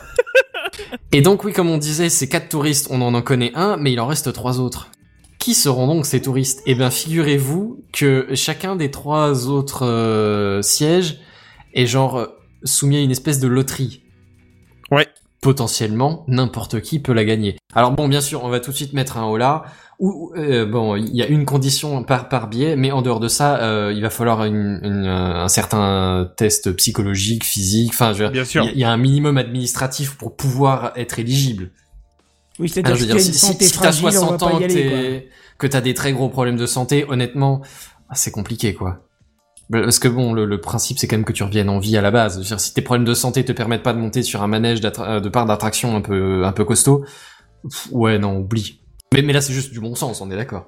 oui Euh, mais, mais donc ces tickets pour aller dans l'espace, sous réserve qu'on ait les conditions de santé pour pouvoir y aller. À quoi ils correspondent? Eh bien, figure-toi qu'en fait, ces trois conditions, euh, plutôt de, de bonne volonté, on va dire, mais euh, pa- par Mm. exemple, le premier, c'est c'est un, un don à une, une association de, de recherche pour euh, des maladies euh, enfantines, si je dis pas de bêtises. c'est ça et n'importe quel don sera pris en compte hein. Ouais. Ouais, et là, du coup, c'est, enfin, virtuellement, euh, tu, tu mets 10 balles dedans, t'es, ou 10, 10 dollars, hein, parce que c'est une association américaine, tu, tu es potentiellement candidat. Ah bah j'ai- je viens de justement je viens de mettre 10 balles ce matin dans une, une association. C'est- ça, ça tombe bien hein. Non mais, non c'est une c'est une particulière Ouais, hein, c'en est une particulière Ah, qui s'appelle Saint Jude Children's Research ouais, Hospital. Bah non bah, j'ai bah, j'ai bah, bien envie de faire un don juste pour le principe déjà Dommage. Bah, je pense qu'il y, a- il y a un peu de- d'idée là-dedans quand même. Euh, Bien de- sûr. De soutien à l'association ca- caritative. Euh, Il y a un deuxième ticket qui ira à un ambassadeur de, du coup de, de cette fondation. Alors, Oui. Par contre, je- j'ai pas regardé honnêtement quelles étaient les conditions pour devenir ambassadeur. Ah il y a peut-être des ambassadeurs déjà connus hein. Oui, alors peut-être que c'est seulement les ambassadeurs existants, peut-être que Bah tu ouais, peux le truc. Parce que bon, euh, faut, faut reconnaître que les, les civils, enfin les, les, les trois autres euh, civils, en dehors du, du milliardaire, seront dévoilés à partir du mois de mars. Tu Mm. Parce que forcément, il y a, il y a une certaine durée de, enfin de, de conditionnement, quoi, de- d'entraînement. Euh, donc, donc, a un moment, il faut, faut qu'ils le sachent qu'ils le sont, qu'ils sont Oui. candidats. Enfin, qu'ils sont euh, sélectionnés. Moi, j'imagine qu'il y aura peut-être une équipe B ou un truc comme ça, au cas où il y en a un qui est Covid, euh, Covidé ou je sais Oui pas parce que quoi, alors hein, mais- s'il y en a un qui chope le Covid qui le qui le transmet à ses trois à ses trois potes ça va être sympa l'ambiance. Oh, ça va être Oh drôle là là haine qu'il va y avoir Eh, T'imagines, t'as un ticket pour l'espace, t'as le truc une fois dans ta vie et après c'est fini. Et là, t'as un Ah, mec qui tousse dessus pas. un mètre à la cantine du, du truc spatial, t'as là, putain. Déjà, je pense qu'à mon avis, ça va être comme les, les premiers de, de Crew Dragon, là, les, les tout premiers Ouais. qui ont effectué, où ils ont dû faire, Une je crois, 15 quarantaine. jours, 15 jours, Ouais, ouais, une quarantaine de 15 jours pour, euh, euh, justement, bah, déjà, qu'ils ils en font une de base parce que euh, ils évitent de transpro de trop de virus comme ça, ouais, mais euh, j'allais dire, dans ils- l'espace. ils- j'allais dire, là, ils l'ont peut-être fait plus à cause des raisons d'épidémie, Ah, mais en vrai, dans les années euh, 60, 70, 80, tout, ils, Ils le le faisaient déjà. déjà. hein. Ouais, Ouais, oui, ouais, oui, ils le oui, déjà. ils le, f- ils le font déjà. Et il y a là, là, des gens qui sont pas allés. Il y a déjà euh, aussi eu des, des équipages bis qui sont allés parce que l'équipage euh, pre- premier, il y en avait au moins un qui, enfin principal ou prévu. Enfin, il y, il y en avait un qui était malade ou Mm. susceptible d'être malade. Enfin voilà. Bah ça c'est assez connu. Ça, Il y avait ça- ça a déjà été du vécu. Ouais. dans Mm. Apollo 13, il y en avait un qui avait été en- empêché de monter parce qu'il devait avoir la rougeole, le rougeole qu'il n'a jamais eu de sa vie finalement. Donc c'est quelqu'un d'autre qui avait pris sa place. Mais, mais finalement non, il était assez Ah, content parce qu'Apollo loose. 13 c'est pas très très bien passé. Oui, Mais euh, on, ouais. on peut quand même imaginer que vu que c'est en fin 2021, ils soient tous vaccinés avant de partir. euh, pour euh, Oui, en tout mais cas, les variants, on sait pas s'ils seront toujours protégeants, euh, les, vaccins contre pour l'instant, euh, le- les vaccins ont l'air d'être efficaces pour- contre tout ce qui a été trouvé pour l'instant. Donc euh, on a quand même espoir qu'on y arrive. On peut toujours rêver. Et je disais, ouais, on va juste quand même finir. euh, Le, le troisième biais, en l'occurrence, euh, ça, moi, ça me semble vachement exotique. J'ai pas bien compris le concept. Mais en gros, il faut ouvrir une boutique, euh, une boutique d'e-commerce et raconter la, la péripétie de la boutique e-commerce sur les réseaux sociaux. Ah, alors, oui, oui, non, ça, ça paraît bizarre, hein, dit comme ça. Euh, je vais quand même préciser un petit coup, c'est que la, la boutique euh, d'e-commerce, elle doit être ouverte sur une plateforme qui s'appelle euh, Shift for Shop. Oui, oui, oui. C'est si je dis pas de bêtises. Exact. Et euh, comme de par hasard, ce serait quand même lié, on va pas se mentir, à la plateforme euh, que, que le patron euh, milliardaire, qui est le premier euh, des, des quatre astronautes, possède. Ah oui. Oui, en gros, mais- il a une plateforme et c'est un de ses clients qui va avoir euh, le, le- le quatrième. Ouais. Je veux c'est dire, ça. quand t'es milliardaire que tu veux aller dans l'espace, je pense que tu t'en bats un peu les steaks qu'on fasse de la pub pour ta boîte, quoi. Ben oui et non. J'ai envie de dire que dans sur un malentendu, euh, pourquoi pas. C'est toujours un gain en plus. Hein. Ouais, Voilà. c'est ça. C'est au Regarde, pire des regarde, cas, ça fait parler de sa boîte, tu vois, parce que sinon tu dirais, tu parlerais du mec, mais de la boîte en question, tu t'en fous. Et puis regarde Jeff Bezos finalement, tu vois, il pourrait s'arrêter là où il est. Et pourtant, il fait toujours plus, tu vois, malgré Bah non, il tout s'est pour arrêté gagner encore justement plus. aujourd'hui. Ouais, alors pas totalement. Alors. mais, euh, Voilà. T'as trouvé le bon Non exemple, mais, quand, merci. mais quand non mais quand mais quand je parle de Jeff Bezos, je parle de Amazon en règle générale. Je veux dire là, c'est que Oui, ta mais boîte. justement, avait- Jeff Bezos s'arrête d'Amazon. Il s'arrête pas de Blue Origin par contre. Non, mais il s'arrête pas d'Amazon, c'est pas vrai. Non, non, ah bah non, tu ouais. nous reparles la semaine prochaine de ça alors. Oui. Ouais, c'est-à-dire Il que arrête oui, pas il arrête la, totalement. la direction. euh, Sinon, Voilà, c'est les news voilà. en bref. Hein. euh, Ah bah voilà, bah tiens, tu voilà. Ah bah Ah On ouais, dira c'est ça fait. Oui, il reste, il me semble, au conseil d'administration. Enfin bon, bref, tu nous en Ouais. reparleras dans, dans 5 minutes. Tout Euh, est ouais, mais euh, moi c'était, moi c'était du coup ça, euh, c'était, c'était principalement le, le truc. Euh, oui, je crois que j'ai à peu près dit tout ce que j'avais à vous dire, mais en gros, bah forcément, les, les, les, les touristes seront quand même entraînés un peu au minimum hein, en termes de mécanique orbitale, apprendre à gérer la, la micro-pesanteur et l'impesanteur, parce que même si tu restes dans ta capsule, que tu vas pas faire une sortie, tu vas quand même avoir à pisser, manger, boire, enfin dormir, tout ça en micro-pesanteur. Ouais. Ça, c'est, c'est vachement trivial, hein, mais à un moment donné, il va quand même falloir le savoir le faire, sinon ça va être un problème, tu vois. Et, euh, et également, il y a des procédures en cas d'urgence, des utiliser les, enfin, les essayages, j'imagine, de, de, de combinaisons spatiales, enfin tout ce genre de choses, quoi. Bah, Merde, ça- pas être pris alors. Sachant que euh, j'ai- moi, ça me rappelait l'histoire de, euh, je sais pas si vous le connaissez, de Mark Shuttleworth, euh, qui est euh, qui est le patron de Canonical, donc le, la société qui euh, édite Ubuntu. notamment Ubuntu, effectivement, Mhm. et qui a été le premier euh, le premier citoyen euh, citoyen euh, le premier touriste pardon euh, de l'espace. Euh, Dans, dans l'ISS, non, un truc comme ça. euh, ouais, c'était dans l'ISS et c'était euh, pour une- sur un sur un vol Soyuz où il est resté euh, là-bas là-haut quand même huit jours. Mine de rien, c'est c'est C'est beau, hein. oui, c'est ouais, en gros c'est tout- pas toute rien, la quoi. rotation entre deux équipes, si je dis pas une bêtise. Eh ben, je ne sais, je sais pas, mais en tous les cas, voilà, il a, il a, il est resté huit jours là-haut. Euh, je pense qu'il a profité pour faire euh, deux trois APT gate euh, updates dans la station. j'imagine le truc. Lol. Mais euh, on nous dit quand même qu'il a été préparé pendant un an.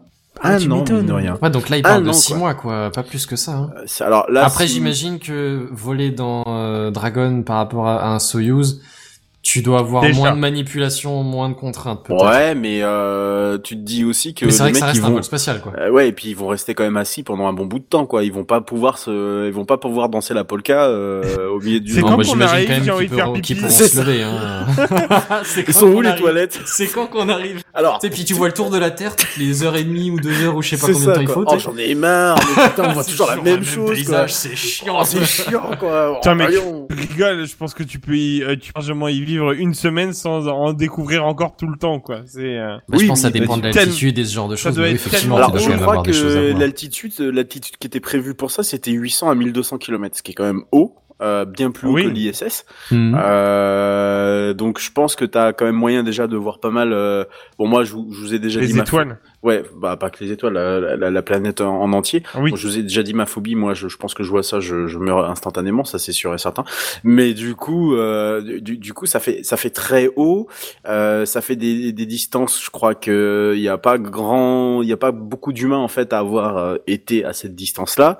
Euh, Bah, ceux qui sont partis jours. pour la Lune, quoi, en gros. bah oui, à part la Lune évidemment, il y a c'est même pas un test quoi. C'est moi, je, je, je trouve ça fou et en même temps, j'espère quoi, ils ont bien préparé leur testament, quoi. Et surtout, s'ils reculent la date à 2021, donc à la fin de cette année, c'est c'est quand même fou, quoi. Ouais, parce que je veux dire, au final, ça fait quand même des années qu'on parle de, de sociétés privées qui vont faire du tourisme fait. spatial, et c'est quand même la première dont, Voilà, ouais. dont, dont on voit le jour, quoi, enfin, qui commence à arriver. C'est ça. Et puis surtout, surtout, Crew Dragon n'aura pas énormément de vols d'exploitation à son actif.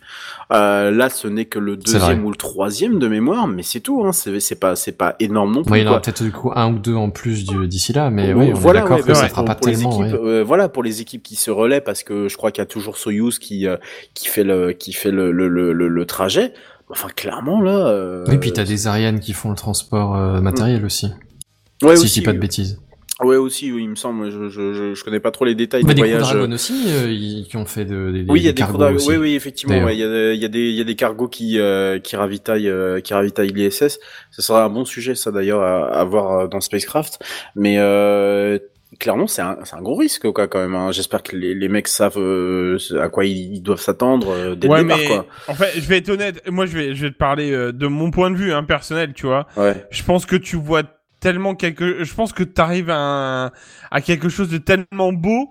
En fait, que tu peux presque le risquer. En fait, si c'est vraiment ta, euh, comment, ta Si c'est un truc qui te vend en vraiment fait- du rêve. Ouais, voilà, c'est ça. Oui, non, Euh, mais Je pense que à le qui ça ne risque. vendrait pas du rêve euh, en même Bah temps toi, par exemple. Ah, mo- moi, ça me vend pas du, moi, ça me vend Bah, pas du tu- rêve, moi. Euh, Ah non, tu bah, dis terrorisé. Bah oui. Ah oui, non, mais si, si, si- mais non, mais quand je dis je suis terrorisé, mais je, c'est, c'est, enfin, c'est, c'est évident que c'est la plus belle chose qui pourrait m'arriver de, de, dans toute ma vie, donc je, je, je, je mourrais Avoue, heureux avoue là que où. t'es prêt. Avoue. avoue Dédicace à non, tes gosses, tu sais. Ouais. Ce avoue, petit que tu, avoue, avoue que tu serais, avoue que tu étais prêt. Enfin, je vais le faire grossièrement, mais avoue que Ouais. t'es prêt à mourir pour ça, quoi. Exactement. Ah, voilà, je, je on, est on est, on est d'accord, quoi. Voilà, je- terrorisé, C'est un peu une phrase, c'est un peu une phrase brusque que je sors comme non, ça. non, non, mais j'avoue que personnellement, je le serais prêt aussi. Je, pour voir ça, je serais prêt aussi, Ah oui, je, vraiment. je- Ouais, y a aucun problème, y a aucun souci. Bon, ça nous arrivera jamais, hein, bien entendu. Non. Mais, euh, Ou en Avec tout cas, peut-être, hein, remarque. hein. T'as vu à quelle si- vitesse ouais, ça va voilà. depuis que Alors, SpaceX on a toujours une solution bis, hein, parce qu'on parlait de tourisme spatial dans, dans l'espace, mais l'ISS, euh, SpaceX aussi prévoit d'y envoyer des touristes. Hein. ouais. Je te rappelle Ah, là, a par contre, Tom Cruise pour tourner un film, donc là, les portes sont ouvertes. hein. Oui, c'est Oui. vrai. Bah, s'ils pouvaient nous refaire Gravity, ça serait pas mal, hein, du coup. Avec Ah non, ils ont prévu, ils ont juste prévu un Mission Impossible, je crois, c'est ça? Ah ouais?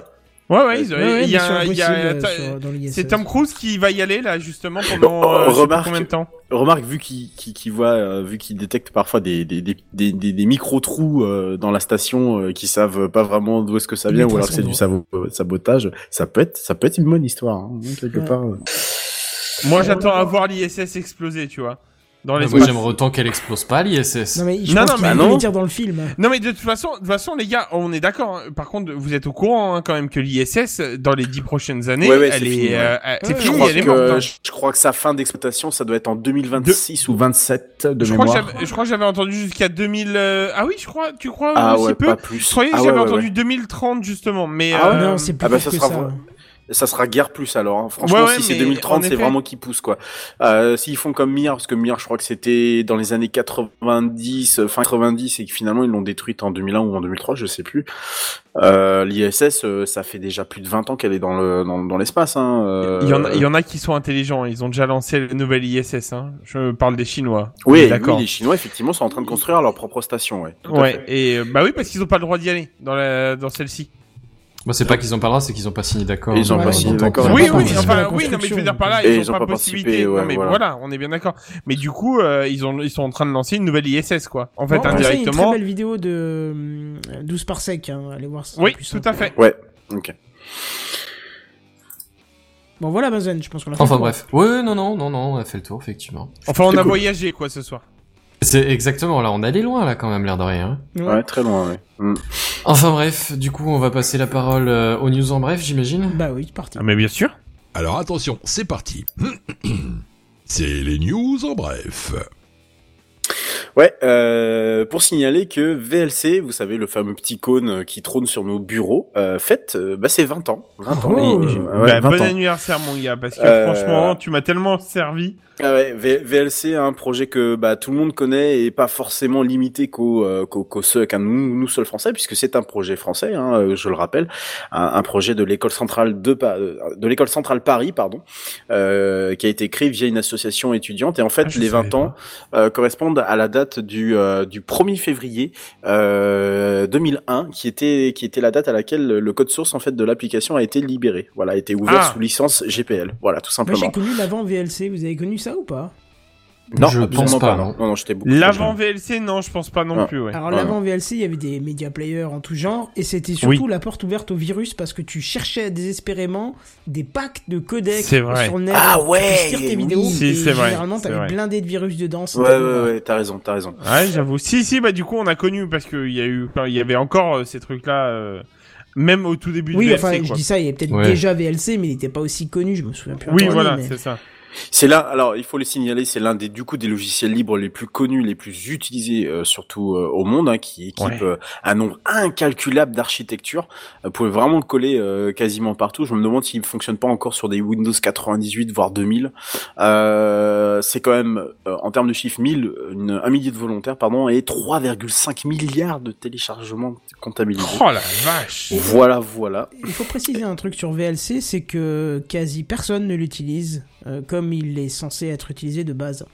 Tout à fait. Je suis d'accord avec toi. VLC, tu connais le C dedans parce que je m'en souviens plus. Vidéolan et je sais plus ce que c'est le C converteur, non, un truc comme ça? Euh, non, c'est... Ah bah tiens, tu me poses une colle. c'est Pendant que tu cherches, j'explique, Ouais. euh, j'explique à, quoi c'était destiné VLC, à faire du broadcasting de vidéos sur du réseau, Oui. euh, du, réseau ça. local.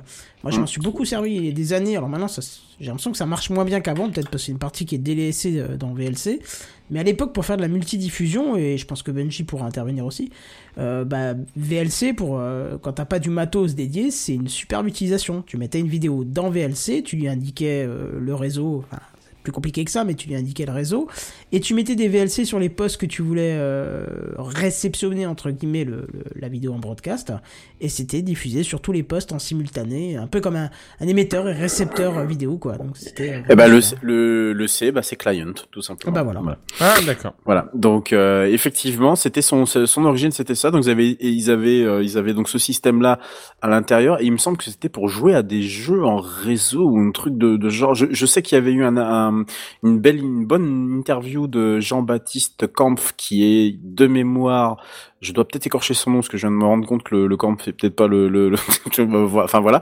Mais euh, attendez, je vais trouver ça. Mais donc il, où il expliquait euh, justement que c'était pour euh, que c'était pour je, soit diffusé à travers l'école, euh, dans des salles de classe. Mais voilà, c'était c'était c'était quelque chose dans, dans ce genre-là.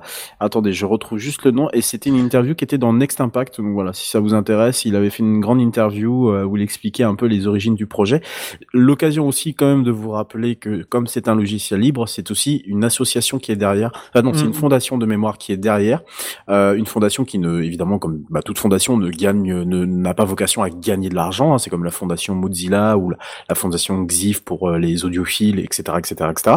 Mais euh, elle vit aussi de, des dons. Donc voilà, un petit don Oui, temps. Je dis, ça fait jamais de mal. Bon, j'ai pas donné cette année, mais l'année dernière, j'avais donné 10 balles. Bah, c'est rien, mais bon, voilà, c'est des logiciels qu'on utilise trop, bah, tellement souvent du coup que ben, on finit par oublier que ce sont surtout des logiciels qui sont euh, développés par des milliers de personnes à travers le monde euh, sur leur temps libre euh, pour euh, avoir un, un logiciel qui tient encore largement la route par rapport à par rapport à d'autres logiciels. Je reviens sur Canton sur ce que tu disais tout à l'heure. Effectivement, c'était le seul qui tu pouvais l'installer, pof, il lisait tout, tout et n'importe Ouais, quoi. Tu n'avais plus besoin d'installer ni codec, ni quoi que ce soit, ni choper quoi que ce soit.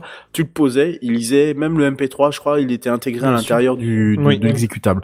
Moi, je trouvais ça assez, euh, assez Après, à, fort. sa- voilà. à savoir que euh, là, ces dernières années, ils se sont aussi, ils ont aussi rajouté l'option du Chromecast hein, pour caster les choses. Ouais, tout à fait. Et euh, ça, ça a bugué pas mal de temps et j'ai trouvé récemment que ça s'était vraiment grandement mieux. amélioré encore. C'est mieux, ouais. Ouais, Ouais, je ouais, l'utilise ouais, ouais. moi sur euh, ma Chromecast et c'est sur, sur Ça téléphone, sur arrêtait pas Android, de se c'est déconnecter devenu... au début.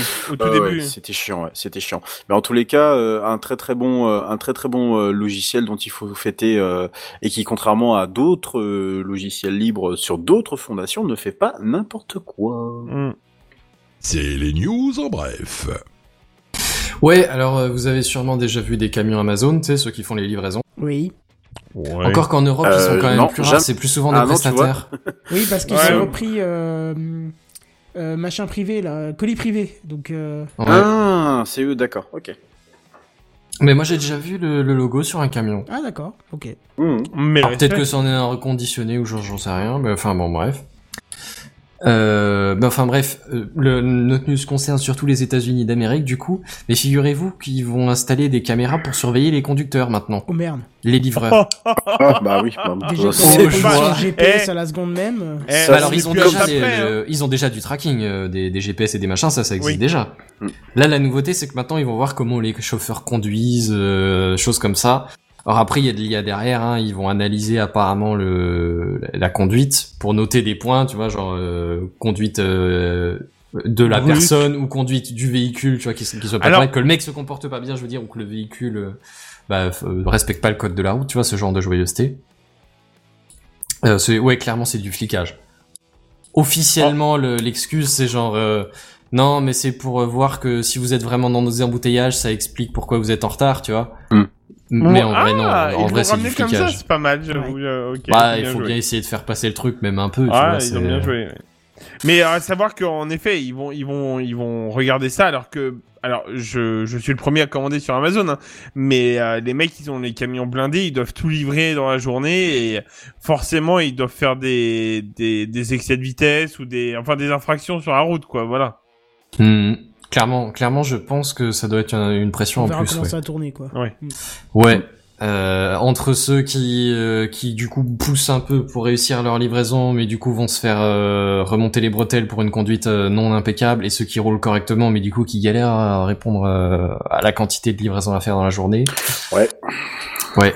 Alors après ils vont aussi noter les, les signes de fatigue, les signes de distraction, les choses comme ça. Bon a priori oui évidemment aussi les, les problèmes de, de circulation.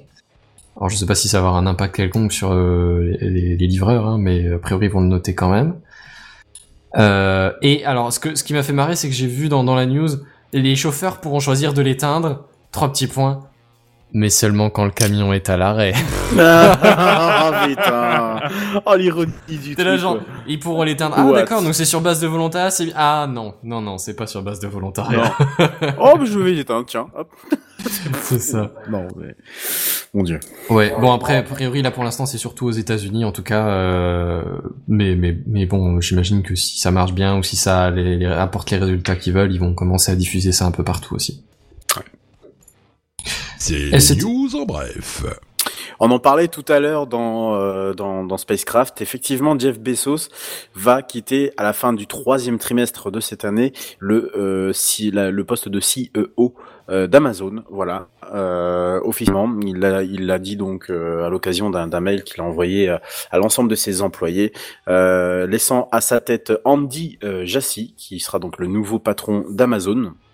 Alors Jeff Bezos simplement il prend du recul euh, par rapport à par rapport à Amazon euh, puisqu'il a d'autres projets euh, euh, déjà.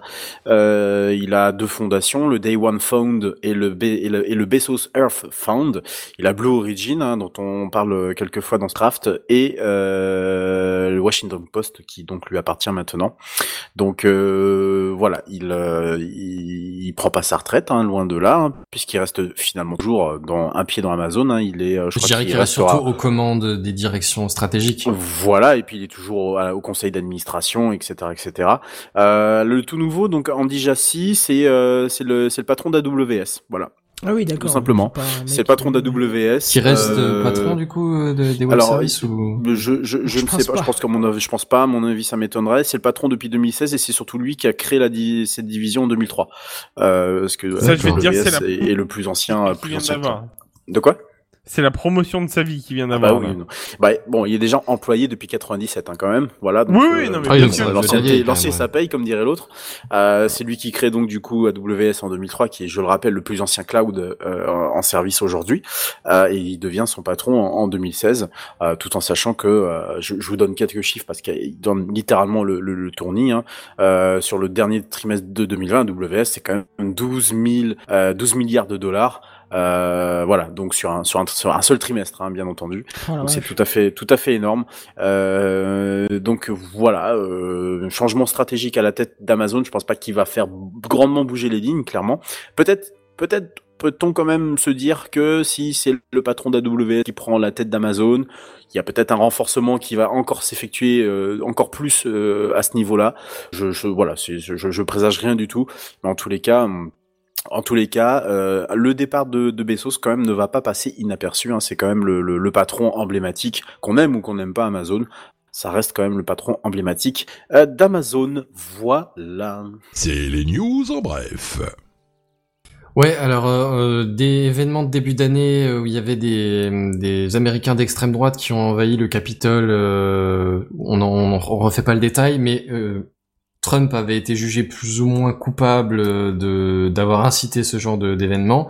Du coup, son compte euh, Facebook et Twitter au moins avait été bloqué, si je dis pas de bêtises. Oui, oui, C'est ça. Ouais, euh, même, même Facebook, ils avaient supprimé, je crois, le- son profil. Et Twitter, carrément. il a, Twitter, c'est fini. Hein. Il a plus le droit d'y aller. hein. Bah, Ah. Twitter Ouais. aussi, du coup, parce qu'ils Ah ouais, ouais, étaient, ouais, ouais, ouais, ouais. Ils, hé- ils hésitaient quand Oui, oui, Facebook a supprimé. Quand fait la ils news, hésitaient. ouais, d'accord. Ouais, voilà. Ouais. Eh ben, figure-toi que Facebook, le, dossier du coup de de- de- de- d'exclusion, de, bannissement de, Trump est toujours en cours. Il est en cours d'étude dans l'espèce de, leur autorité suprême de, de régulation euh, interne dans la boîte. Et euh, figure-toi que le dossier peut recevoir l'avis des internautes.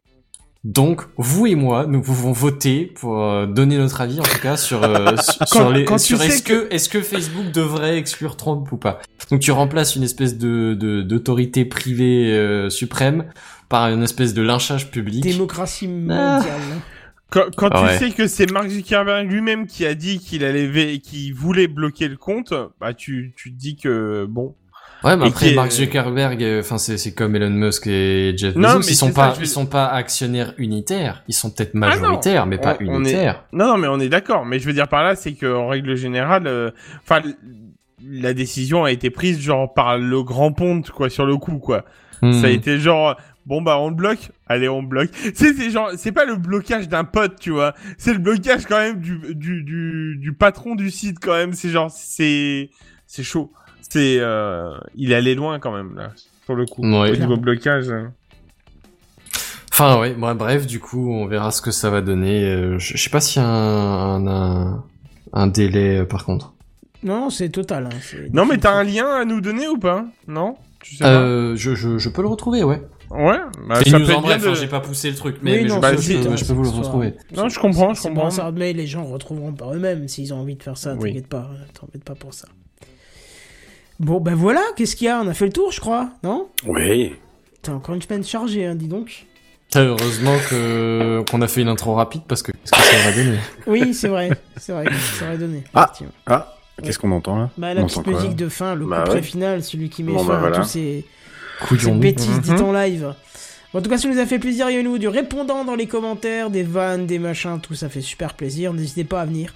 En tout cas, pour commenter en live, ça fait euh, l'interaction et ça, c'est génial. Qu'est-ce qui se passe? On se retrouve la semaine prochaine? Ça vous, ça vous va?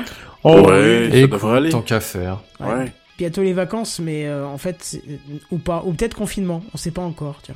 On verra ça. Ouais, mais pour l'instant, ça tient. Pour l'instant, Toujours pas de dehors. vacances et pas de Donc, pour l'instant, confinement. ça tient. C'est ça. Bon, en tout cas, on se retrouve la semaine prochaine. Et puis en attendant, on vous dit à plus. Bye bye Ciao, ciao. Salut Au tout le revoir. monde.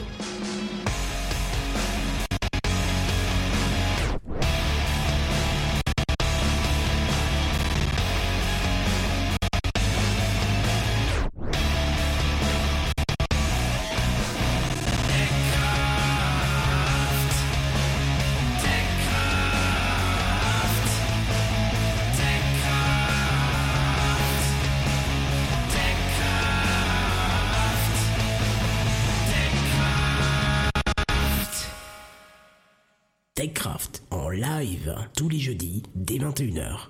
Plus d'informations sur www.techcraft.fr.